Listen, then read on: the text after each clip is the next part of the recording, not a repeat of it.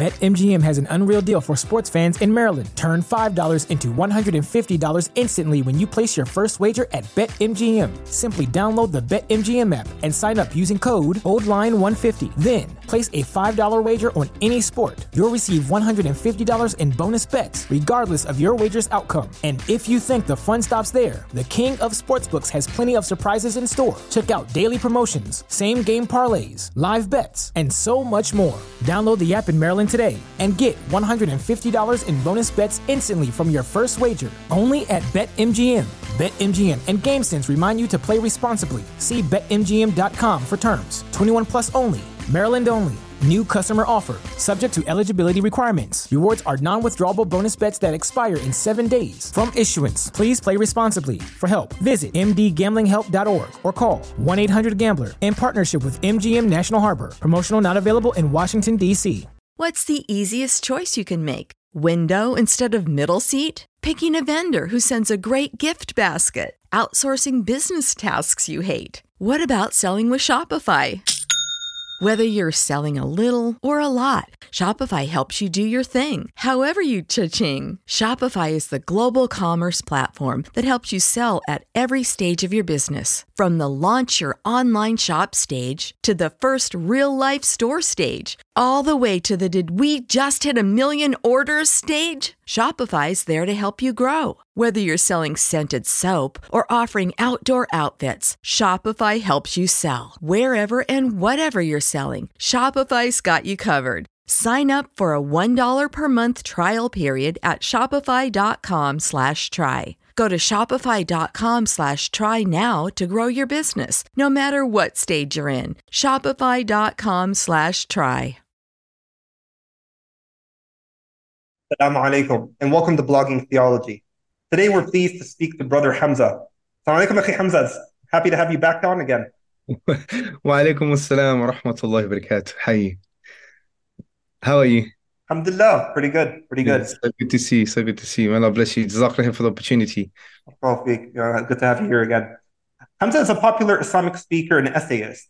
He has a master's and a postgraduate certificate in philosophy from the University of London. And he is currently continuing his postgraduate studies in the field. He is the author of the popular book, The Divine Reality God, Islam, and the Mirage of Atheism. And he is also the founder and CEO of the Sapiens Institute. Today, we're going to talk about the hard problem of consciousness. What can better explain consciousness? Theism or naturalism? Inshallah, Brother Hamza is going to enlighten us on this subject today. So without further ado, Hamza, floor is all yours. So, okay, Bismillah ar-Rahman ar-Rahim. In alhamdulillah, wassalatu wassalamu ala rasulillah. My dear brothers and sisters, Assalamu alaikum rahmatullah. Jazakallah akhi. My dear brother, for facilitating this and being patient because I know we actually postponed this once or twice and it was, I think, my fault. So may Allah bless you for your forbearance and your and your sabr. So let's first start with this. I think this is probably the easiest way to discuss the problem. And the reason I want to start with a stone and a bunch of butterflies is because it sets the scene, the kind of metaphysical scene or the philosophical scene, if you like, because a lot of the concepts that we're going to be articulating they can be a little bit heavy. So I'm going to try my best to make them as light as possible. So here's a question Can this stone feel the, the, the wings of fluttering butterflies? Okay. Well, intuitively, we're going to say, no, that's not the case. Why? Because the stone is cold, it's dead, and it's blind. In other words, it doesn't have any intentional force. It cannot see anything. It's not aware of itself. It's not aware of anything outside of itself. In other words, in the language of consciousness or the philosophy of the mind, it has no intentionality. It is not about or of something. There is no awareness. It doesn't have the ability to contain meaning, if you like. So the stone is unable to feel the flutterings of a bunch of butterflies. Now, I want you to remember this stone for later. And the reason I'm mentioning this, because if you think about it, if this universe is what you would call a universe that is physicalist or it's in line with metaphysical naturalism, which is basically the view that there is no God, there is no divine, there is no supernatural, there is no non physical, and everything can be explained by physical phenomena in some way. Then the reality is, well, this whole universe is like a stone, right? Because physical processes are cold, in other words, they don't have any intentional force behind them. They're not of or about anything. Also, they are they are blind and they're not aware of themselves or aware of anything outside of themselves. So this whole universe is like one large stone. So how on earth can it produce something like consciousness, specifically the ability to have inner subjective conscious experiences? And how can we explain this pers- first person fact that we have inner subjective conscious experiences? You know, if this whole universe is made up of cold, blind physical processes. And this is a very important question or bunch of questions that we want to ask. And I think it sets the scene. So remember this stone for later. So here's some terms. So the first thing to understand is I'm going to try and emulate the academic literature, the language that's used. So terms like physicalism and materialism are going to be used interchangeably, and others have used this, have used them interchangeably. Now, interestingly, you have to understand that the two terms have separate histories, if you like. They've got particular contexts and specific differences. But in the philosophy of the mind, these terms are used interchangeably. And when we're going to use the term physicalism, essentially what we're basically saying is, and this is echoing Michael Tye, we're basically going to say that physicalism is the thesis that no non physical ingredients are needed to account for anything in the actual world. The physical ingredients alone suffice. Now, how that happens and in what way, that's the discussion that that physicalists are having but essentially physicalism is that you can reduce reality or you could explain reality to in, in line with or reduce to in some way to physical processes. And even you even if you can't reduce them to physical processes they are explained by physical processes in some way as Stoljar says in one of the articles you can find online in on in, in one of the academic uh, encyclopedias, he basically argues that it's necessitated by or supervenes on the physical, which is this very fancy language to echo what Michael Tye actually says. Reality can be explained by physical processes in some way, either reduced to or explained way in a non-reductive way. All right. So that's what we're basically saying when we're talking about physicalism. And when you're talking about naturalism, metaphysical naturalism, which generally speaking is the dean, is the worldview of many atheists, not all of them for sure, um, because there are some academic atheists who are not naturalists. They believe in uh, non-naturalistic accounts for consciousness, for example, which we're not going to be discussing today, and I'm going to talk about that a bit later. But you have, like, for example, David Chalmers. He he adopts physicalism, which is generally speaking a kind of non-physicalist account of consciousness. So and he and he's an atheist. So not all atheists are metaphysical naturalists, but many are, especially the ones on the street, right? And if it looks like a duck and it acts like a duck, then it's a duck, right? Because if you ask them, is there God? They'll say no.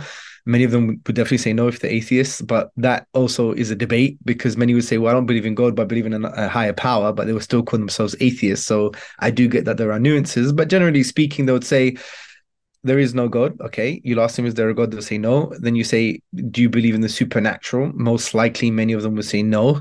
Do you believe in the non physical? No. Do you believe that reality, the universe, uh, can be explained by physical phenomena in some way? They say yes. And this echoes the kind of Dawkins approach to metaphysics. I know he probably doesn't believe in metaphysics much or he wants to deny it, but that's his metaphysical outlook. And he mentions this in the God Delusion, I believe, on page 14. He says, you know, atheists believe that you know we could explain things phys- in in you know in in light of the physical sciences so I hope that provides some kind of nuance. Is that clear, bro? Can I move to the next slide? Because I want you to slide check. I want you, I want you to check every slide if I've if I no, if I'm, no, I think that's clear. I mean, just as a very quick side tangent, but uh, it's funny because there are, there are studies out there that that estimate that you know 20% of atheists still have superstitious beliefs, right? And they still believe in like uh, you know uh, you know the number 13 is bad luck or omens and whatnot. You know, oh, obviously wow. that that that that still involves the supernatural world. You know, so I, I just find that ironic, but well, go off yeah. on a tangent, but just to kind of reinforce something that you said that not not necessarily every single atheist is a pure hard physicist. Agreed, and I, I, would argue that 100% of atheists believe in superstition anyway. So if you deny God, you know you're superstitious, but that's a different debate. Yeah. So, alhamdulillah, let's move on. So, some preliminary notes. Now, what we're going to be doing, we're going to be exploring the argument that theism is a more current metaphysical explanation compared to the physicalist accounts of consciousness. Yeah. And we'll be delving into kind of the neuroscientific explanations, which assumes physicalism, because we're going to go into the idea that neuroscience has own metaphysical assumptions, which are physicalist in nature. And we'll argue that neuroscience, by virtue of that, by virtue of the fact that it has physicalist assumptions, cannot explain the hard problem of consciousness. And it's important to note that we will not be discussing the non-physicalist approaches to consciousness, such as you know, for various forms of panpsychism or epiphenomenalism, and that's going to be the front of another webinar. Now, even though that we're even though we're going to go through the, some of the physicalist approaches like eliminative materialism and reductive materialism and functionalism, you have to understand that I'm not we're not critiquing them as explanations of consciousness in general because that's there's there's loads of material academic uh, research material concerning that. It's a specific critique with regards to the hard problem of consciousness which we're going to discuss. So that's something very important to unpack. And also we're not going to go into the empirical theories which rest upon the physicalist approaches to the philosophy of the mind. So you may have, for example, something like eliminative materialism as a broad metaphysic, if you like, to explain the hard problem of consciousness and consciousness in general. When actual fact, you'll find out in a few moments, eliminative materialism doesn't explain the hard problem at all. It actually denies it. Yeah. But anyway, um, uh, what, what you, uh, these empirical approaches may you know rest upon something like eliminative materialism but these um, there'll be various forms of those empirical approaches with very fancy names.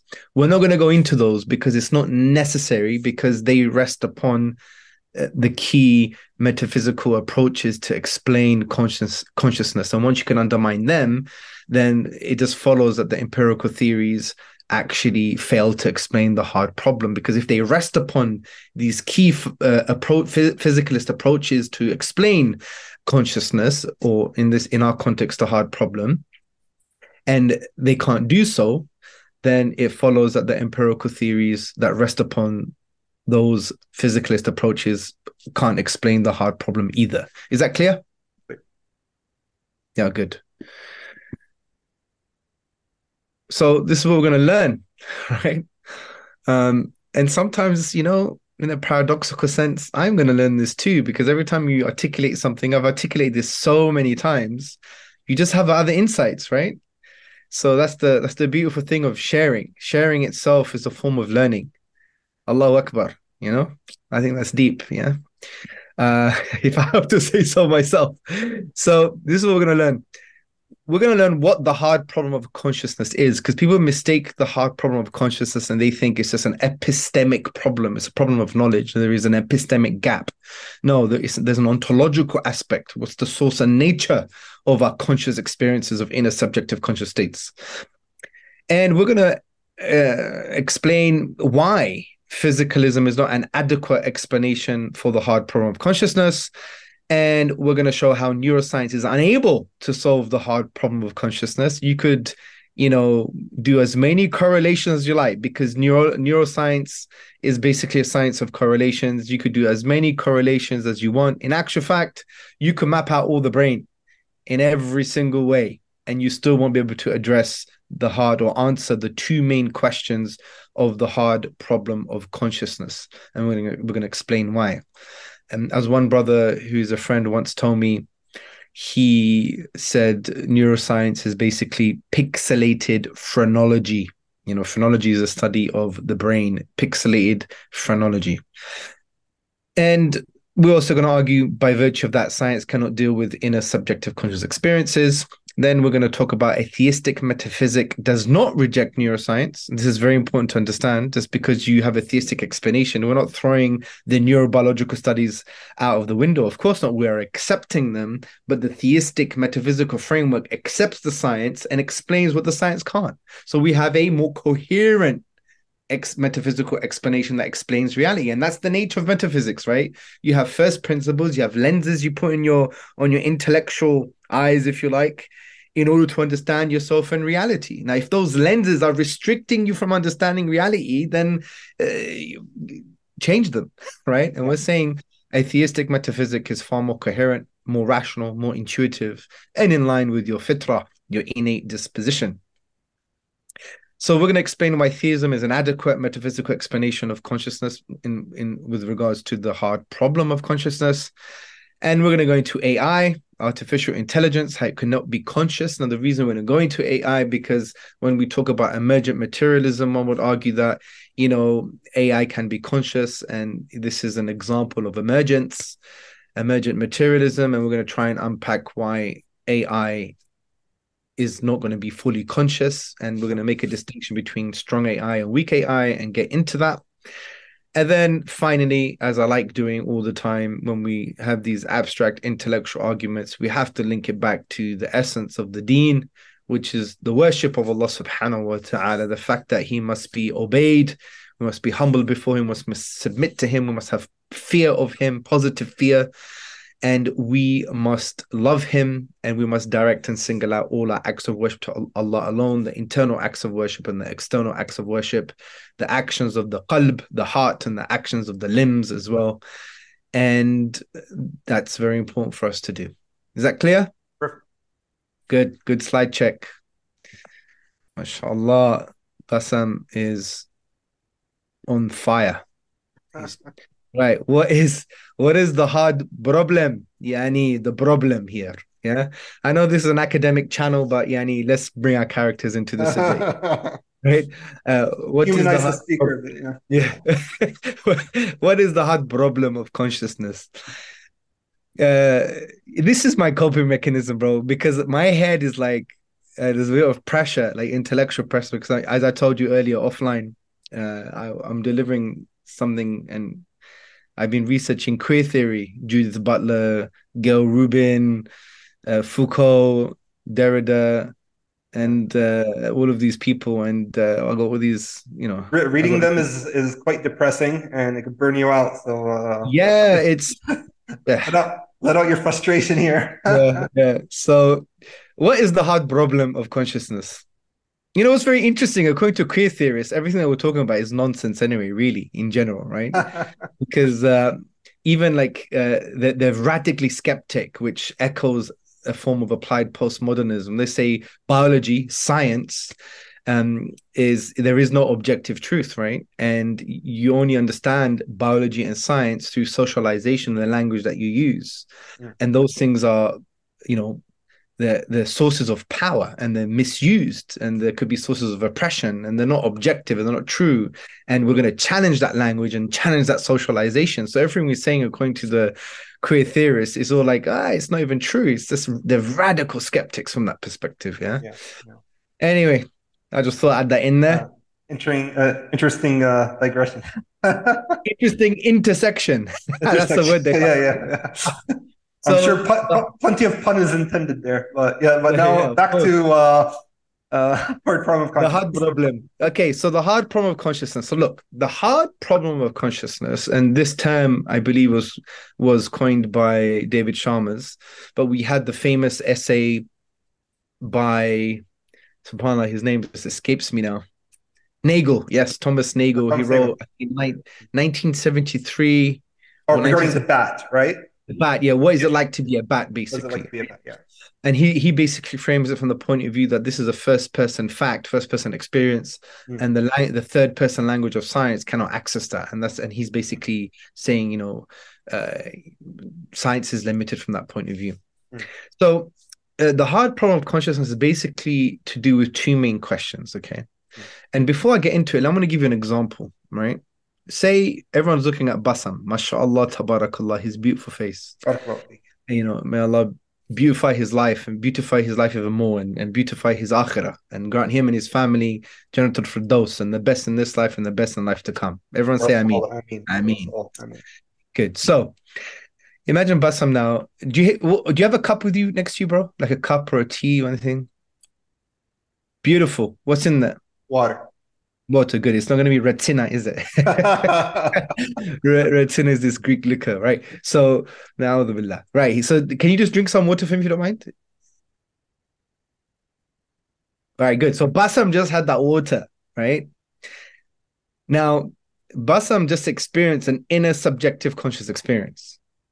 There is an inner subjective state, which is, is also termed as phenomenal consciousness, phenomenal phenomenal state. In other words, an inner subjective conscious state. And he's experienced that by drinking water. Now the question is, do we know what it's like for Basam to drink water? Now you may say, yeah, because I'm drinking water. But hold on a second. That's not the point here. Hmm. The point is, do you know Basam's experience, the experience that he had just now, sitting on his chair in his room, talking to me, having that water with a particular temperature and so on and so forth. He just sipped it and he had an inner subjective conscious experience. Do we know what it's like for Basam to have that inner subjective conscious experience? You would say, well, yeah, because I have it. Yeah, but there's a problem here. That's your inner subjective conscious experience we don't we don't know what it's like for him to have that inner subjective conscious experience. Now, one would argue, well, I can map out his brain and see all the neurochemical firings or the neurobiological happenings, and I can correlate to that particular experience, and therefore we've we've got it. Well, no, because that's just correlation. Even if every time he had a sip of water, he had exactly the same neurochemical firings, which doesn't happen in literature, by the way. That the we don't even understand the brain to that degree to even have exactly the same neurochemical firings to map out a particular experience. But we're going to discuss that later. But even if you have to understand everything that happens in the brain, how does it now follow that just because you saw all of these neurochemical firings, now you know that he's having that particular conscious experience? Yeah, but what is that inner subjective conscious experience? Oh, we can ask him. Okay, ask him then. It's cold, it's crispy, it's I don't know, silky. God knows how he's going to explain it, right? And you may think that since you've used those words in a particular context, then you exactly know what his experience is. But again, that's a big problem because words are vehicles to meaning, and meaning is a representation of your, in this context, your inner subjective conscious experience. Now, I know that opens the door to different approaches to the philosophy of language we're not going to get into, but generally speaking, what does it mean for him that this liquid is cold or it's silky or it's you know refreshing? That we cannot access because can't, it's, can't it's someone argue uh, can't someone argue well i'm a human being uh, basam is a human being and uh, water is water and there's no reason to uh, think that basam's experience will differ from anyone else's. So just as i'm a human being and i know how water tastes like and how good it feels to quench my thirst, I have no reason to believe that Basam would feel or experience anything different. Yeah, they, they could try and make that argument, but uh, that would basically say, therefore, that if we have the same experience, we're always going to have the same inner subjective conscious experience. So if we have the same physical reality, whether it's punching a bag, getting punched in the face, getting run over, um, kissing our beloveds, hugging a brother, eating a chocolate. These are physical experiences that we're experiencing, and they're all the same. If those things are all the same, then it follows then your inner subjective conscious experience of those physical things is going to be the same as well. And that doesn't follow. And we even see this even with people's perception of pain, right? And you know, if you're an athlete, for example, you will know. You may get punched in the face in exactly the same place with the same pressure and with the same um, uh, force. People's inner subjective conscious experience of that is going to be fundamentally fundamentally different even in the way that they expressed it as well. Now there's much more to unpack there but i think there is a false assumption just because the external experience or the external reality is the same. Therefore one's experience of that is going to be the same it just doesn't second question a, yeah. a, second question uh, sure. the, the first question that you have posed right now is it an epistemic problem or an ontological problem it's an epistemic one because we're talking about how can we know. So that so what, what in the literature they say there is an epistemic gap now, yeah? yeah. And this leads to the second question, which is well, okay, we can't really deny unless you're an eliminative materialist, you can't really deny that we have inner subjective conscious experiences. Because for me, that's the equivalent of denying your humanity, right? So you have inner subjective conscious experiences how do these inner subjective conscious experiences arise from seemingly cold, non-conscious neurobiological processes or physical processes, just like the stone argument that we presented uh, presented. It's the ontological problem now. Yeah, so it's the source and nature of something. So we have the epistemic question: What is it like for a particular organism? In other words, uh, Bassam, in, in in the example that we gave, what is it like for Basam to have a, a particular phenomenal conscious experience or inner subjective conscious experience? and the other, uh, which is an epistemic question, and the second question is an ontological one, the source and nature of our inner subject, inner subjective conscious experiences or phenomenal experiences. How do they arise, and why do they arise from seemingly cold, non-conscious physical processes? Because if you're a physicalist, generally speaking, you're not going to really claim that physical processes have intentionality, meaning they're about or of something. Yeah. Physical process doesn't have awareness. An electron, a bunch of electrons arranged in a particular way, they don't have awareness, right? If you were to assume that, then you're not a physicalist anymore, really, right?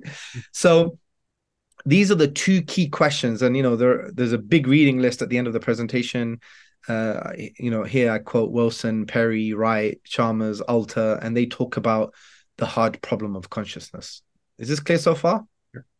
So these are the two main questions an epistemic question and an and an ontological question. So echoing the epistemic question, we have Professor David Chalmers. He says the really hard problem of consciousness is the problem of experience.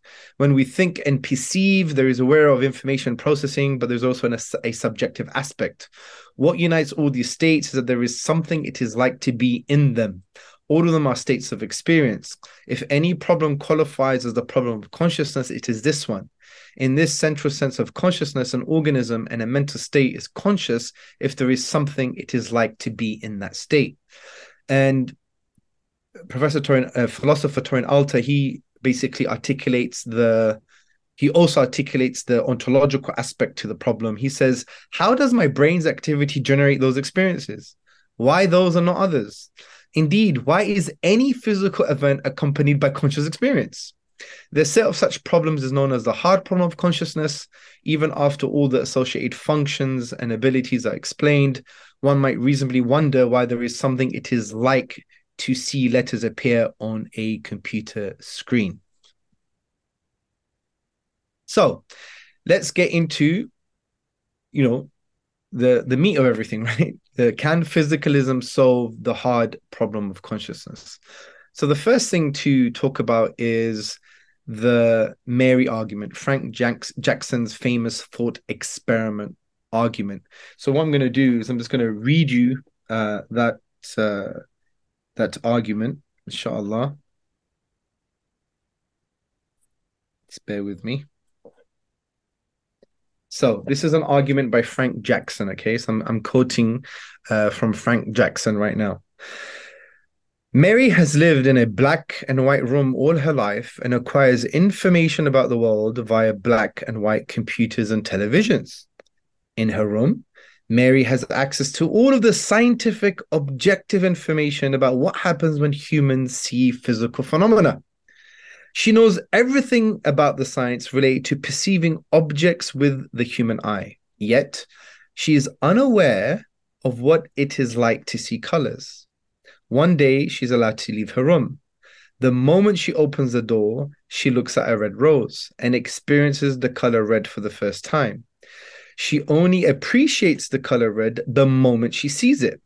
Her knowledge about all of the physical facts concerning visual perception and colors did nothing to prepare her for the new experience of seeing red.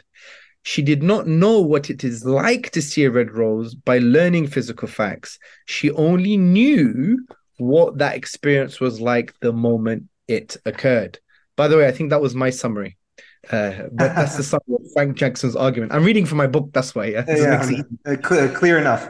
yeah. So so in essence, this is quite an intuitive argument, right? So if you be if you know all the physical facts, right, about colors and science and the science of perception and the eye, but all you've experienced all your life is is black and gray and white, and you've been in this room all your life, and you open the door and you see a red rose. Do you learn something new? Do you now know what it's like to experience a red rose? So you could formulate an argument from this thought experiment by saying, well, Mary knows all of the physical facts, but she doesn't know all, all of the facts because she now has experienced what it's like to see a red rose. Therefore, the physical facts do not exhaust all the facts. In other words, you could formulate in this way, and this is Chalmers' uh, argument. He he actually developed it in this way. He says there are truths about consciousness that are not deducible from physical truths, because if that were the case, then Mary would have known what it's like. She'd be like, oh, yeah, I know that. Yeah. I've never seen rose before, but since I know all the physical facts, I've just seen the red rose, khalas, right? But that's not the case. So he says there are truths about consciousness that are not deducible from physical truths. If there are truths about consciousness that are not deducible from physical truths, then materialism is false. Therefore, materialism is false. Now, there is there are arguments against the, the Mary thought experiment like for example Brian Loar's phenomenal concept strategy and so on and so forth but to be honest to get into that we'll need another couple of seminars especially the phenomenal concept strategy because there are different conceptions of the phenomenal concept strategy mm-hmm. which is basically saying that you have one substance or one property which is the physical property but you have two concepts you have a physical functional concept and you have a phenomenal concept like a uh, inner subjective con- consciousness concept yeah and there are arguments against that. I even wrote an essay on this for my MA. It's the Yani we'll be here all day, but I just want to mention it so so there are discussions around this. Yeah.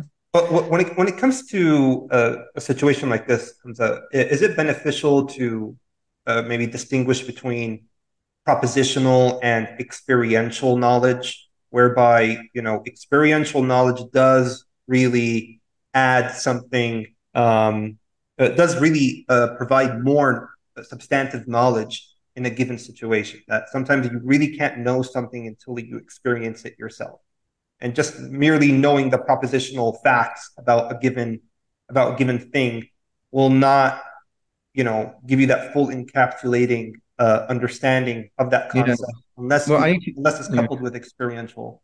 I need to think about that because they would argue that the experiential knowledge is still uh, you could still reduce it or refer to physical reality, right? Mm. So you have to be a bit more specific what you mean by experience.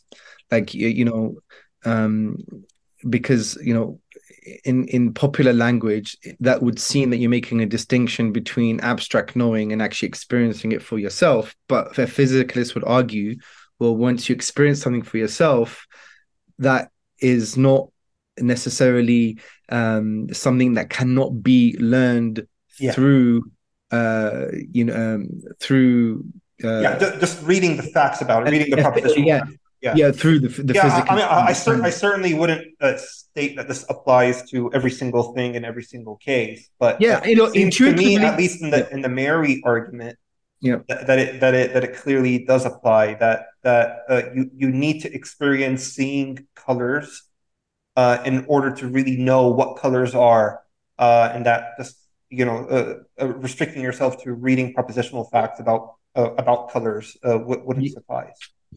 Um, yeah. So. Yeah. So yeah, I, intuitively that that that that makes sense, but I, in some way, and I need to think about this. This relates to the ability hypothesis, right? So uh, the objection to Mary's argument is what they call the ability hypothesis. So, uh, and I had this in my book, and basically the hypothesis asserts that Mary doesn't gain any new knowledge, but only acquires new abilities. So they may argue, if they refer to the ability hypothesis, that you, the experience, you're not gaining new knowledge, you're just getting gaining a new ability. Yeah. So, for example, when someone learns how to ride a bike, they're not learning new things about the bike. They simply acquire the ability to ride it. Yeah. Mm-hmm. So, and this is quite good that you preempted this because it actually links to the ability hypothesis. So, the, so you know, they may argue and say, well, yeah, but your distinction is kind of false because when you experience something, so you may you may know something in the abs in the abstract, in abstraction, like in a textbook, you've read everything about it, you know everything about its physicality. But you now experience that thing that that that textbook is referring to. Is not really learning new knowledge. You're just gaining an ability right? You're not you're not learning nothing new right? However there is an argument to this. And this is like um, uh, and that's why intuitively what you're saying is right. When you experience something you actually not only learn an ability but you also learn new facts as well and this is and if you apply this to the bike example you'll get it so one would argue that ability hypothesis is a inadequate objection because if Mary gains new abilities when she sees the room, then it's also possible that she gains new facts that she did not have prior to leaving the room. Why not? Still a possibility. If you could, if you gain new abilities, then you could get, gain new facts too. So when you refer this back to the bike, when someone learns how to ride a bike, they do not only acquire the ability to do so, they also gain new facts. For example, if someone is riding downhill really, really fast, they eventually learn not to constantly use the brakes, as this will cause the rims to overheat. Uh, for controlled descent, the brakes must gently be squeezed with around two second pulses, right? So, um, the way to counter the ability hypothesis is saying, well, number one, if if you think that you know, just to save physicalism, you're just saying she gains new abilities. Well, if she gains new abilities, then it also logically follows she could gain new facts too. Why not? Why are you trying to save physicalism just because this thought experiment is uh, uh, is intuitive and it's counter your worldview? The other thing is, well, when you gain new abilities, you also gain new knowledge too, right? And the bike example is a really good example. You could read everything about a bike, right? Knowledge about a bike, and then when you start riding the bike you now ha- you don't gain nothing new about the bike but you gain a new ability. But that new ability can also lead to new knowledge as well could get leads to knowledge. And that's one kind of um, objection to the objection which is called the ability hypothesis the ability hypothesis which tries to explain the mary argument. Is that clear? That's clear. Have you ever come across any naturalist that just wants to bite the bullet yeah, you know what, uh, Hamza? Yeah, you're right. Uh, we we probably can't. I probably can't really know how you feel when you're eating a, a nice juicy watermelon or mango or whatever, right? I, I probably really don't know. And you know what? I could live my life happily, not caring. It's not a problem for me. It's uh, you're calling it a problem. I don't think it's a problem. I could live my life happily uh, that way. Uh, is there some kind of bite the bullet uh, attitude or yeah there is so you have like forms of emergence that would argue that so like hmm. strong yeah. emergence would say look we know it's physical because we're justified by virtue of the sciences by virtue of our progress by virtue of all of these things but strong emergent materialism and forms of strong emergent materialism would just basically argue we would never know it's just far too complicated yeah, but yeah, but but that is uh that is a you know quite the bullet bite because I mean who who at the end of the day really wants to admit that we really don't know what other people are experiencing when they fall in love, when they uh you know Wait, it's more than that. their toe, when they eat, when they drink. Who wants to concede that, right? But it's more than that because you know I think even Dawkins, I think this is like you know the the he, he didn't use this language, but it's like the new frontier or the battleground between theism and atheism or naturalism, physicalism is consciousness itself, and it's it's not just about knowing how someone uh, you know what what someone's inner subjective conscious experience is like, because that's neither here or there. We, we you know f- practically and functionally we can say fine, he he's a unique individual, no problem. Um, but that not being able to know gives rise to other questions which challenge physicalism. But the other most important thing, in my view, is the ontological question. Mm-hmm.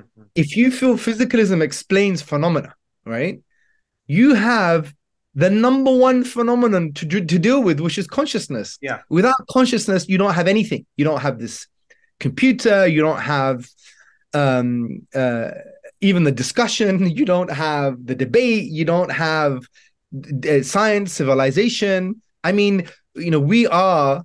Uh, this is a this is a miracle, Yani. Yeah, if yeah. you want to think about it, you know, the fact that we are conscious. And let me just, you know, I don't want to bore people to death, so let's give you a bit of a story. The reason I think uh, one of the reasons that motivated me to get into consciousness, especially when I was doing my MA,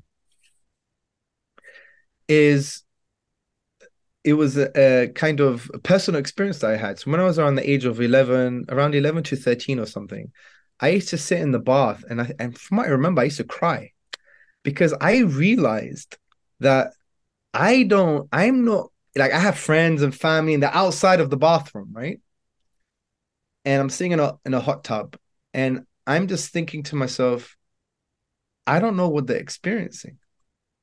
Right? I'm only experiencing what I'm experiencing. I have an inner subjective conscious experience right now.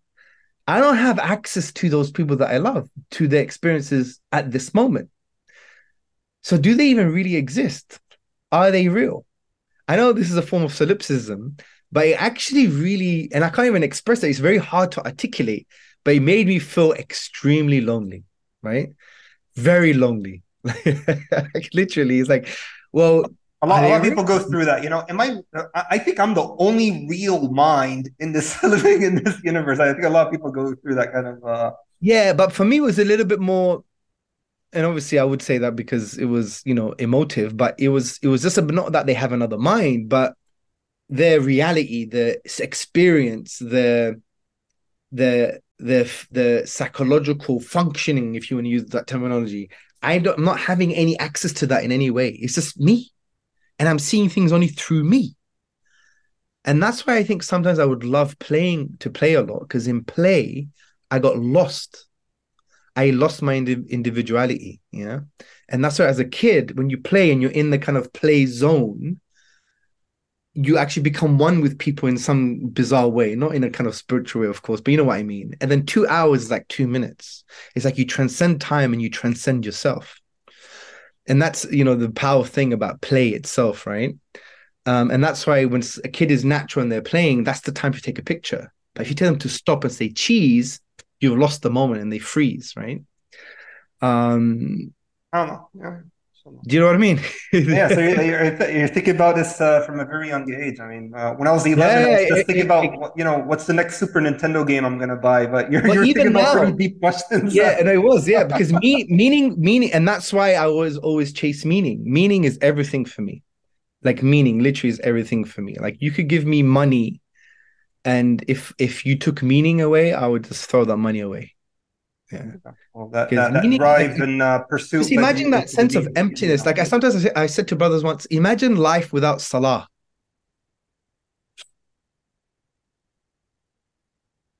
Do you know what I mean? This is like you know this is this is powerful stuff, uh, and I think people, I think people are all this they they have these intuitions as well, but they get lost in the ephemeral aspects of life like making money and looking mm. good and mm. and you know that kind of show right but if people really think and they take off the smart take away their smartphones take away the busyness of life and they sit in a room for like 24 hours without all of that stuff and just literally think mm. it would start you know that's why we have a meaning crisis in the West. That's why you had the likes of uh, John Vervaeke, Professor John Vervaeke, who's like a friend. I had a couple of discussions with him, and you obviously you have uh, the the born again Zionist, what's his name? Peterson. Uh, he, he's a born again Zionist, right? Uh, not sure if he's born again. Uh, whether he believes in God is another story. But, yeah, not to digress. well, what do you mean? What do you mean by God? What do you mean by belief? Exactly. Right? Uh-huh. He, he becomes a postmodernist when it comes to God, right? Exactly.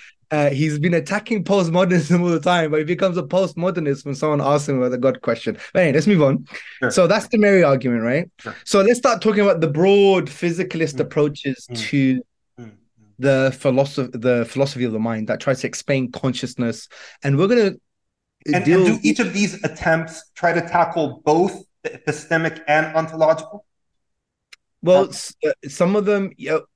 Well, a lot of these approaches are not necessarily motivated to deal with the hard problem.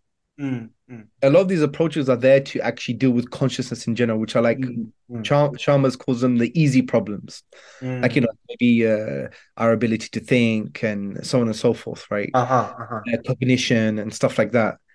Now, when these ideas have been developed, then obviously these th- this problem has emerged, and they're trying to apply, for example, a particular physicalist theory that already explains a lot about consciousness to this area, and that's why some of them say it's it's a debate we will we'll, we'll never deal we'll, we'll, never be able to to to solve or a question we'll never be able to answer, but it's solving a lot of the other problems or the easier problems in consciousness. And you know it allows us to understand neuroscience and develop medicines for neurobiological disorders and understand more about behavior. So they are motivated by the kind of functional uh, aspects of these approaches that is making sense uh, of all the other aspects of consciousness. All right fine we have these that we have the hard problem that we can't deal with but who cares kind of thing right? And especially because you know they already have you know the socialization right? The socialization of naturalism physicalism that even if you know there is a recalcitrant fact there's a fact that res- resists phys- physicalism like inner subjective conscious experience they're not going to really um, give it too much attention maybe because they're solving loads of other problems right? So i don't want people to think that these approaches emerge just to deal with the hard problem. No that's not the case. So and again, just to remind people, because I know this is very heavy, right? This is a broad kind of physicalist approach to the philosophy of the mind. Uh, sorry, uh, a, a physicalist approach in the philosophy of the mind that addresses consciousness. There are many empirical theories that have that adopt eliminative materialism, and we're not going to be addressing those because if we address the main metaphysic, if you like, all of these theories that depend on that um, do not be do not really need to be addressed in the context of the hard problem. Okay, because I don't want people to think that oh, aren't you aware of you know theory X and theory Y and you know this many I don't know uh, megahertz or whatever they call it in the brain, and there's another theory. There's so many now, right? Mm. That's unnecessary for our discussion because the physicalist approaches that we're talking about are the ones that these empirical theories depend upon and if you could deal with them in the context of the hard problem, then you don't have to go into the nitty gritty scientific and theoretical stuff concerning the empirical theories. All right, so eliminative materialism. So the big kind of scholars, if you like, of eliminative materialism from the philosophy of mind perspective are the, of the Churchlands, right? I think they're husband and wife. And, and uh, by the way, from what I remember when I was discussing this when I was studying, there were some academics that tr- that wanted to stop using language uh, like love. I'm in love. They wanted to say things like my area of the brain is is uh, vibrating at this megahertz or whatever uh language that they yeah. it was really really bizarre yeah absolutely it's really bizarre. bizarre anyway so eliminative materialism basically says that you know we have ideas that are quite like folk psychology right and we've used these ideas and the language that we've used and we've used it in a way to, to describe subjective consciousness because we don't have physicalist solutions we don't have materialistic solutions we don't have a, an understanding of, of of the brain. And once science develops and it increases and it becomes more mature if you like um, that folk psychology that language that we use that framing is going to be made totally redundant. So eliminative materialism argues that everything can be explained by physical processes. And, and this is very key it does not accept that phenomenal consciousness exists. There is no first person, right? There is no subjective consciousness. There is no subjective consciousness. Yeah. There's no subjective conscious experience. This is just physical stuff happening. Yeah. And they just basically claim that the brain is made up of neurons, it undergoes physical and chemical processes. Therefore, once we explain this, we will somehow explain consciousness. So, for the eliminative materialist, inner subjective conscious experience are just an illusion. And therefore it denies the first person fact of phenomenal experience. Mm. simple as that right? So that's an easy way of of of addressing what eliminative materialism is. Now Interestingly, Frank Jackson and Philip Pettit they maintain that this approach, eliminative materialism, which basically argues that look, the history of science has shown that you know once we know more about the physical stuff, more about the science, the kind of folk psychology, primitive framing of these experiences is going to disappear, right? They argue it doesn't logically follow, right? And the reason they say that is because they say that it's it's unreasonable to reject conclusions of a theory due to the potential discovery of another theory that may have greater explanatory scope. Because it could be the case that the claims of the weaker theory are still true, right? And they give an example of the kinetic theory of gases. I'm going to read. Um, so this makes sense to you, right? So Frank Jackson and Philip Pettit maintain that the materialist claim, which we just mentioned, that the history of science has shown that a physicalist language will replace our primitive folk psychology. Um, that claim itself doesn't logically follow. And they basically say that it could be the c- case that claims of, of a weaker theory are still true despite a scientifically better way of explaining the same phenomenon. And what Jackson Pettit use is the kinetic theories of, of gases as an example. And basically, if you don't know, the kinetic theory of gases studies the microscopic behavior of molecules and the interactions which lead to macroscopic relationships. Yeah. Now, this theory uses statistical analysis to provide accurate results from macroscopic macroscopic manifestations of microscopic phenomena. Now, Jackson and Pettit, what they postulate is that if a hypothetical superkinetic theory provided non statistical deterministic calculations of the exact position, mass, velocity, and size of every gas molecule, it would not provide a basis to reject the fact that gas gases have temperature and pressure. The reason is that the superkinetic theory does not contain, and I'm quoting them, information that supports the relevant part of the old theory. And Jackson Pettit summarized the argument in the following way. And yet, no reductive identifications of temperature and pressure with fundamental properties of the superkinetic theory are possible Temperature, for instance, is not the mass, velocity, or position of any individual molecule. There'll be no isomorphism, even by the most, most relaxed standards between gas laws framed in terms of temperature, pressure, and volume, and the laws framed in terms of mass, position, and velocity of molecules of the superkinetic theory. The basic taxon- taxonomic principles of the two theories are very different. And in conclusion, in, in light of this, eliminative materialism is not an adequate explanation for the hard problem of consciousness. So, in summary, what Philip Pettit and uh, Jackson are arguing here, they're basically saying that look, it doesn't the the motivation of the likes of Churchland and other eliminative materialists that say, look, history of science shows the more you know about the physical world, you're going to remove this folk language, right? Now he argues, well, that doesn't logically follow and even in the philosophy of science, you'll understand this as well, because I think Elliott Sober, who's a philosopher, a philosopher of science, he, he I think it was him who argued that um, old theories, uh, some of them are still workable, and they and they have they make great predictions. Yeah. Anyway, moving that aside, uh, the, the, so they're arguing that you can have you can have a better theory scientifically that explains the phenomena in question, but it doesn't necessarily mean that you have to reject the old theory because the new theory may not contain parts of the old theory yeah. in which that old theory explained certain aspects of that phenomena. So it's not as simple as saying, "Oh, look, you know, we have this, you know, this form of uh, scientific narcissism." Yeah, right. The more you know about the science, the more we, we know about these realities and all this folk language and this framing is is all false. Yeah it doesn't simply follow by virtue of the argument that they mentioned and they use the kinetic theory of gases as an example. So is that clear? Yeah, I mean, I mean just to go back and, and really understand what eliminative materialists are really trying to say when they deny or, or subjective experiences. Uh, are, are like so? Are, are are they okay? So uh, if if I feel um, so if I, you know, if I feel a certain sensation uh, drinking water or eating a certain fruit, um, are, are they just reducing that experience down to pure physical um, happenings in my body? Yes. That's it. What if I'm imagining things?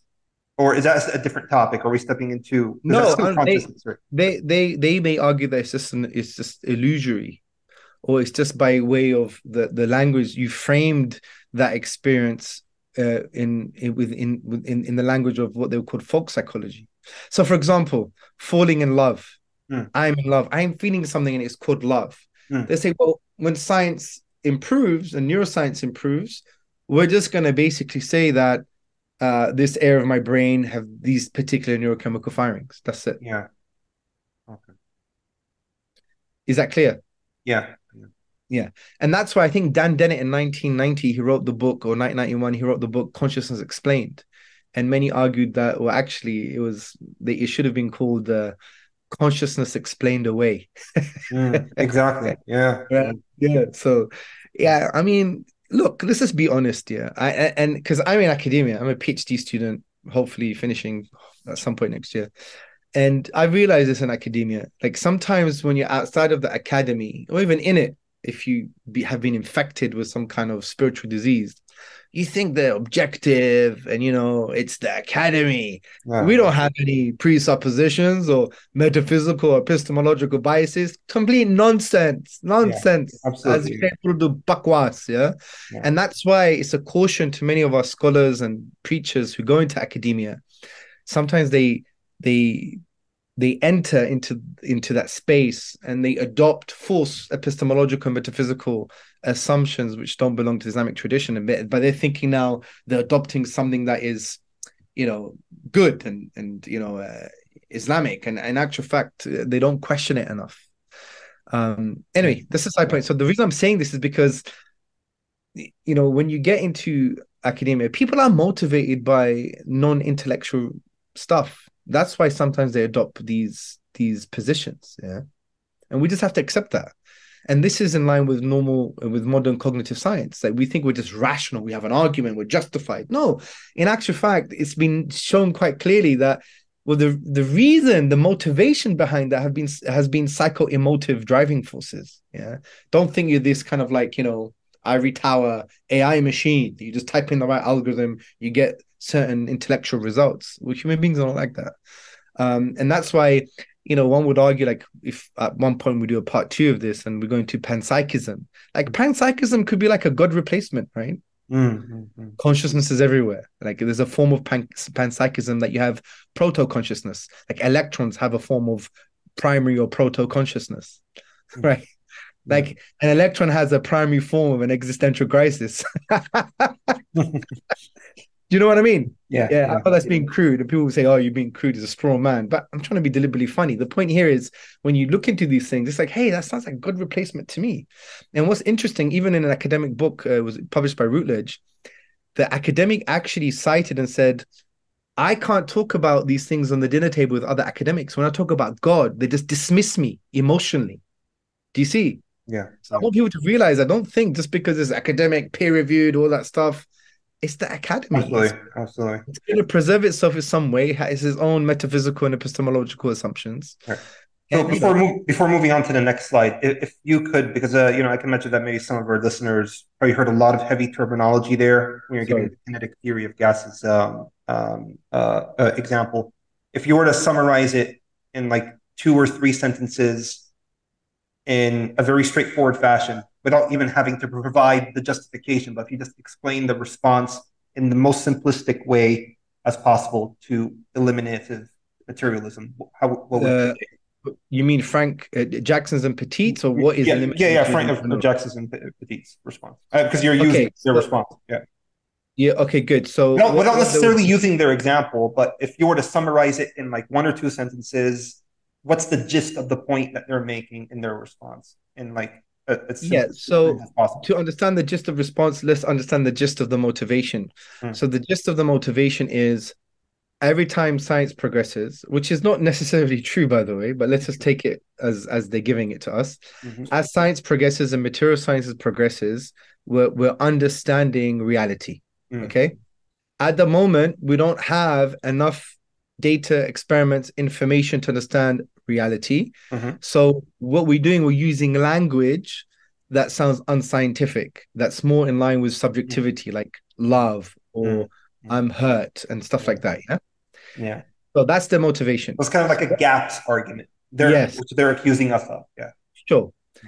And so Jackson and Pettit are basically arguing, well, that doesn't actually necessarily follow because it could be the case that you have more understanding of the reality, the physical reality to explain it, but that uh, understanding of the physical reality may not necessarily deny your original take on it.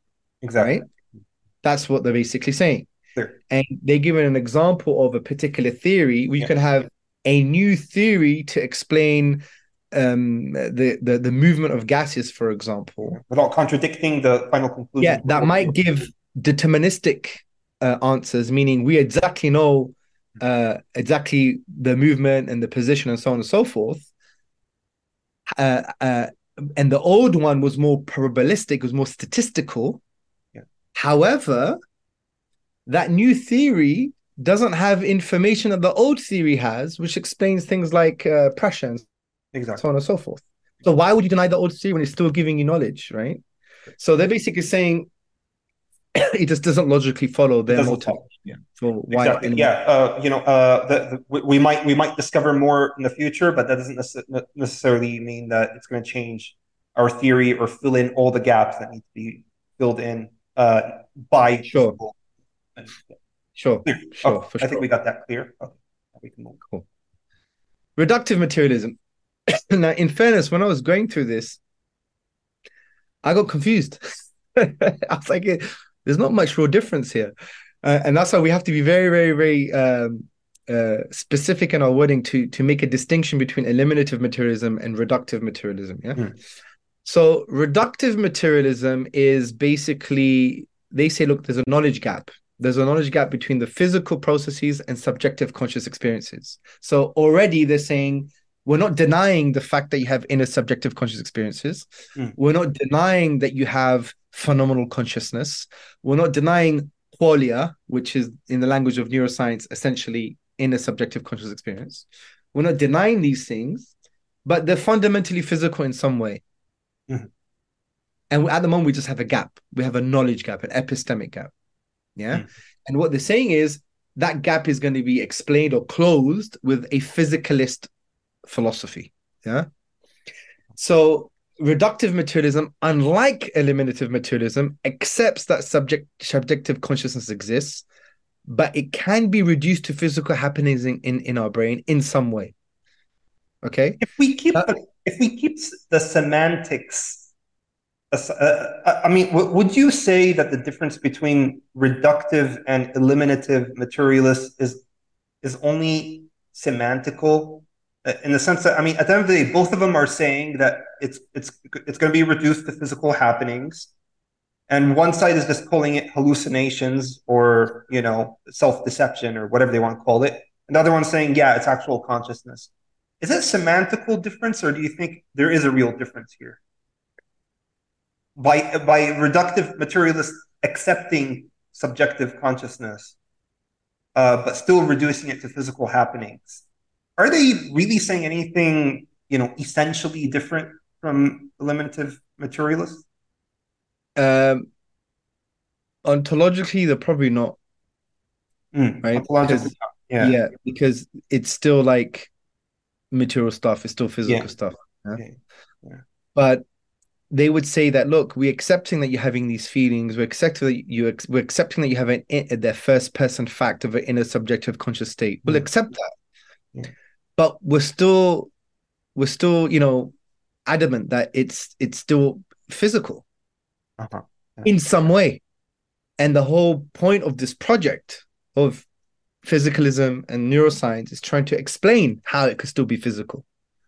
That's a different question. So the eliminative material says it's all physical. There is no inner subjective conscious uh, conscious experience. So there's nothing to think about now. So you just the more science you know, the more you're explaining. What they're saying is no, you have inner subjective conscious experiences. You have this first person fact of um, this phenomenal consciousness in a subjective conscious states. We're accepting that. We're not denying it. Yeah. And what we're saying there is a gap in how to even link it to the physical stuff, Yeah. how to reduce it to the physical stuff. Yeah. There is a gap. And the whole point of our project, the philosophy of physicalism, in this context, reductive materialism and neuroscience is trying to close that gap in some way. And the more we know, we'll uncover amazing stuff. We don't know how, you know, what, what we're going to explore, but it's still physical in some way. But the whole project is to find out how we can close that gap. That's a different intellectual motivation. Mm-hmm. Okay. I had the same problem. I was like, well, what, is there really is there really a difference? Yeah, because because to me, if I speak to an eliminative uh, materialist or a conscious uh, or a reductive materialist, they're both going to tell me, look, uh, what you call what you sense is a feeling of love is actually nothing more than certain physical happenings uh, occurring in your body. Um, but the eliminative materialist, well, but the reductive materialist will be like, Sure, you could call it a feeling, call it love. Sure, call it love, but there is a physical explanation to it. Well, the limited will just be like, look, uh, you're just uh, deceiving yourself by thinking that you're actually really having this feeling called love because it, it's really nothing more. It can boil down to nothing more than physical happenings within your body. So it, I think they're both really essentially saying something else, but they're just articulating themselves differently. Or I think the reductive materialist doesn't want to you know, he recognizes the intellectual, the high intellectual price tag of the eliminative materialist was coming across as denying things that are very intuitive to us, denying that love really exists, denying. No, because yeah, I mean, for the eliminative materialist, say, look, it's, it's this, it's this part of your brain, and it's this yeah. set of neurons firing. Mm-hmm. The reductive materialist, materialist may uh, echo a more of a weak emergent materialist, right? Emergent, uh, emergent, uh, emergent, uh, um, uh, weak, weak emergence. Yeah, they may say, well, it's a complex causal connections between different physical processes. We're not going to reduce it to one process, mm-hmm. but rather there's a bunch of physical stuff happening, and there's complex causal connections and you have this new property that you're experiencing as an inner subjective conscious experience right? So they're saying, well, we don't know how that's happening, but we'll find out eventually as science improves. So that's why when we talk about weak emergence, you see that it really assumes reductive materialism, mm-hmm. right? And you have also something called non-reductive materialism, which is essentially also, if you like, uh, emergence in some case. Because you'd be like, well, it's still physical stuff, but it, it, we cannot reduce it to particular physical processes because it's so complex that something else happens, right? Which in a way non non-reductive materialism is is also emergence, but other things as well. But we don't have to get into that right now. Yeah. So what they're saying is, is there's no way of reducing all of subjective conscious states to physical phenomena. And reductive materialism is motivated by the expectation that neuroscience will follow all the other sciences, right? And uh, what we would argue is, well, it's kind of impossible to know what it's like for a particular organism to experience a particular particular inner subjective conscious experience just by observing neurons firing. So you're not solving the the epistemic question with regards to the hard problem because relate this back to the hard problem. So what eliminative materialism does, they say there is no problem. There is a big difference saying there's no problem. Hmm. Right? Because you don't have inner subjective conscious states and therefore you don't have to ask the question how do they arise from physical processes it's all physical mm-hmm. but they deny the hard problem reductive materialism accepts the hard problem mm-hmm. it can't answer it though mm-hmm. it just can't answer it because remember what we said in the beginning i map out your brain bro all the new chemical firings how does it now follow from that correlation mm. from that neurochemical firing and correlating it to your linguistic utterances of a particular inner subjective conscious state, how does it follow that we now know what it's like for you to have a hot chocolate on a Sunday with your favorite pink slippers? Yeah. You don't have pink slippers, do you? No, I don't. you, get, you get the point. So, um, so so it's not answering the first yeah. question, and it's not even answering the second question because fundamentally, you want to reduce them to physical processes? Well physical processes are blind and cold. They have no intentionality. They're not about or of anything. And a feature of consciousness is that it's it's aware. It's of something right? So i'm looking at the door right? The door. My thinking processes are of and about something other than the process itself. Physical processes do not have those features So reductive materialism doesn't answer the hard problem of consciousness. And Professor Antti Revonsuo, Revoncio, he makes this point. He says, still, it seems clear that to talk about neurofirings, activations and deactivations in different brain areas or oscillatory synchrony in neuroassemblies is not the same at all. Uh, at, at all the same thing as talking about feelings of pain, sensations of color, passionate emotions, and inner thoughts, and never will be. What is being left out is, first and foremost, the subjective aspect of conscious mental events. And remember, I'm echo this again. This is not just epistemology, it's about ontology as well. Remember, the yeah. problem of the hard, the hard problem is also about well, how do in the subjective conscious experiences arise from seemingly non-conscious, cold, non-intentional physical processes. So it's not just about being able to understand what it's like for someone to have an inner subjective conscious experience just by observing neurochemical firings or happenings, but it's also an ontological problem. What's the source and nature of these experiences? Because remember, the reductive materialist accepts it, accepts that we have inner subjective conscious experience. Well, how do they arise from seemingly blind code? Just like the stone. Can the stone feel the flutterings of a bunch of butterflies? Is cold blind? Has no meaning, no intentionality. It's not of or about something else. It's not aware of itself. Physical processes are not of or about anything other than themselves. so how how can you have it's like you know let's be very honest it's like a very intrinsic problem here you could rub the stone forever there's no genie coming out or there's no butterflies coming out right so this is very very important and you know, we, and this shows the kind of ontological distinctions that we need to make, metaphysical distinctions, because consciousness is something very different intuitively, and physical stuff is something very diff- different. What the reductive materialist is basically saying, no, the more you know about the physical stuff, the more you know about consciousness, but they're very different. Yeah. Mm-hmm. You will never be able to know, even just metaphysically. How? Because physical processes are blind, cold, non intentional. They're not over about anything else. And that's why I like saying they're basically psychological fallacy. They're saying the more you'll know about the table, the more you'll know about the moon. Mm-hmm.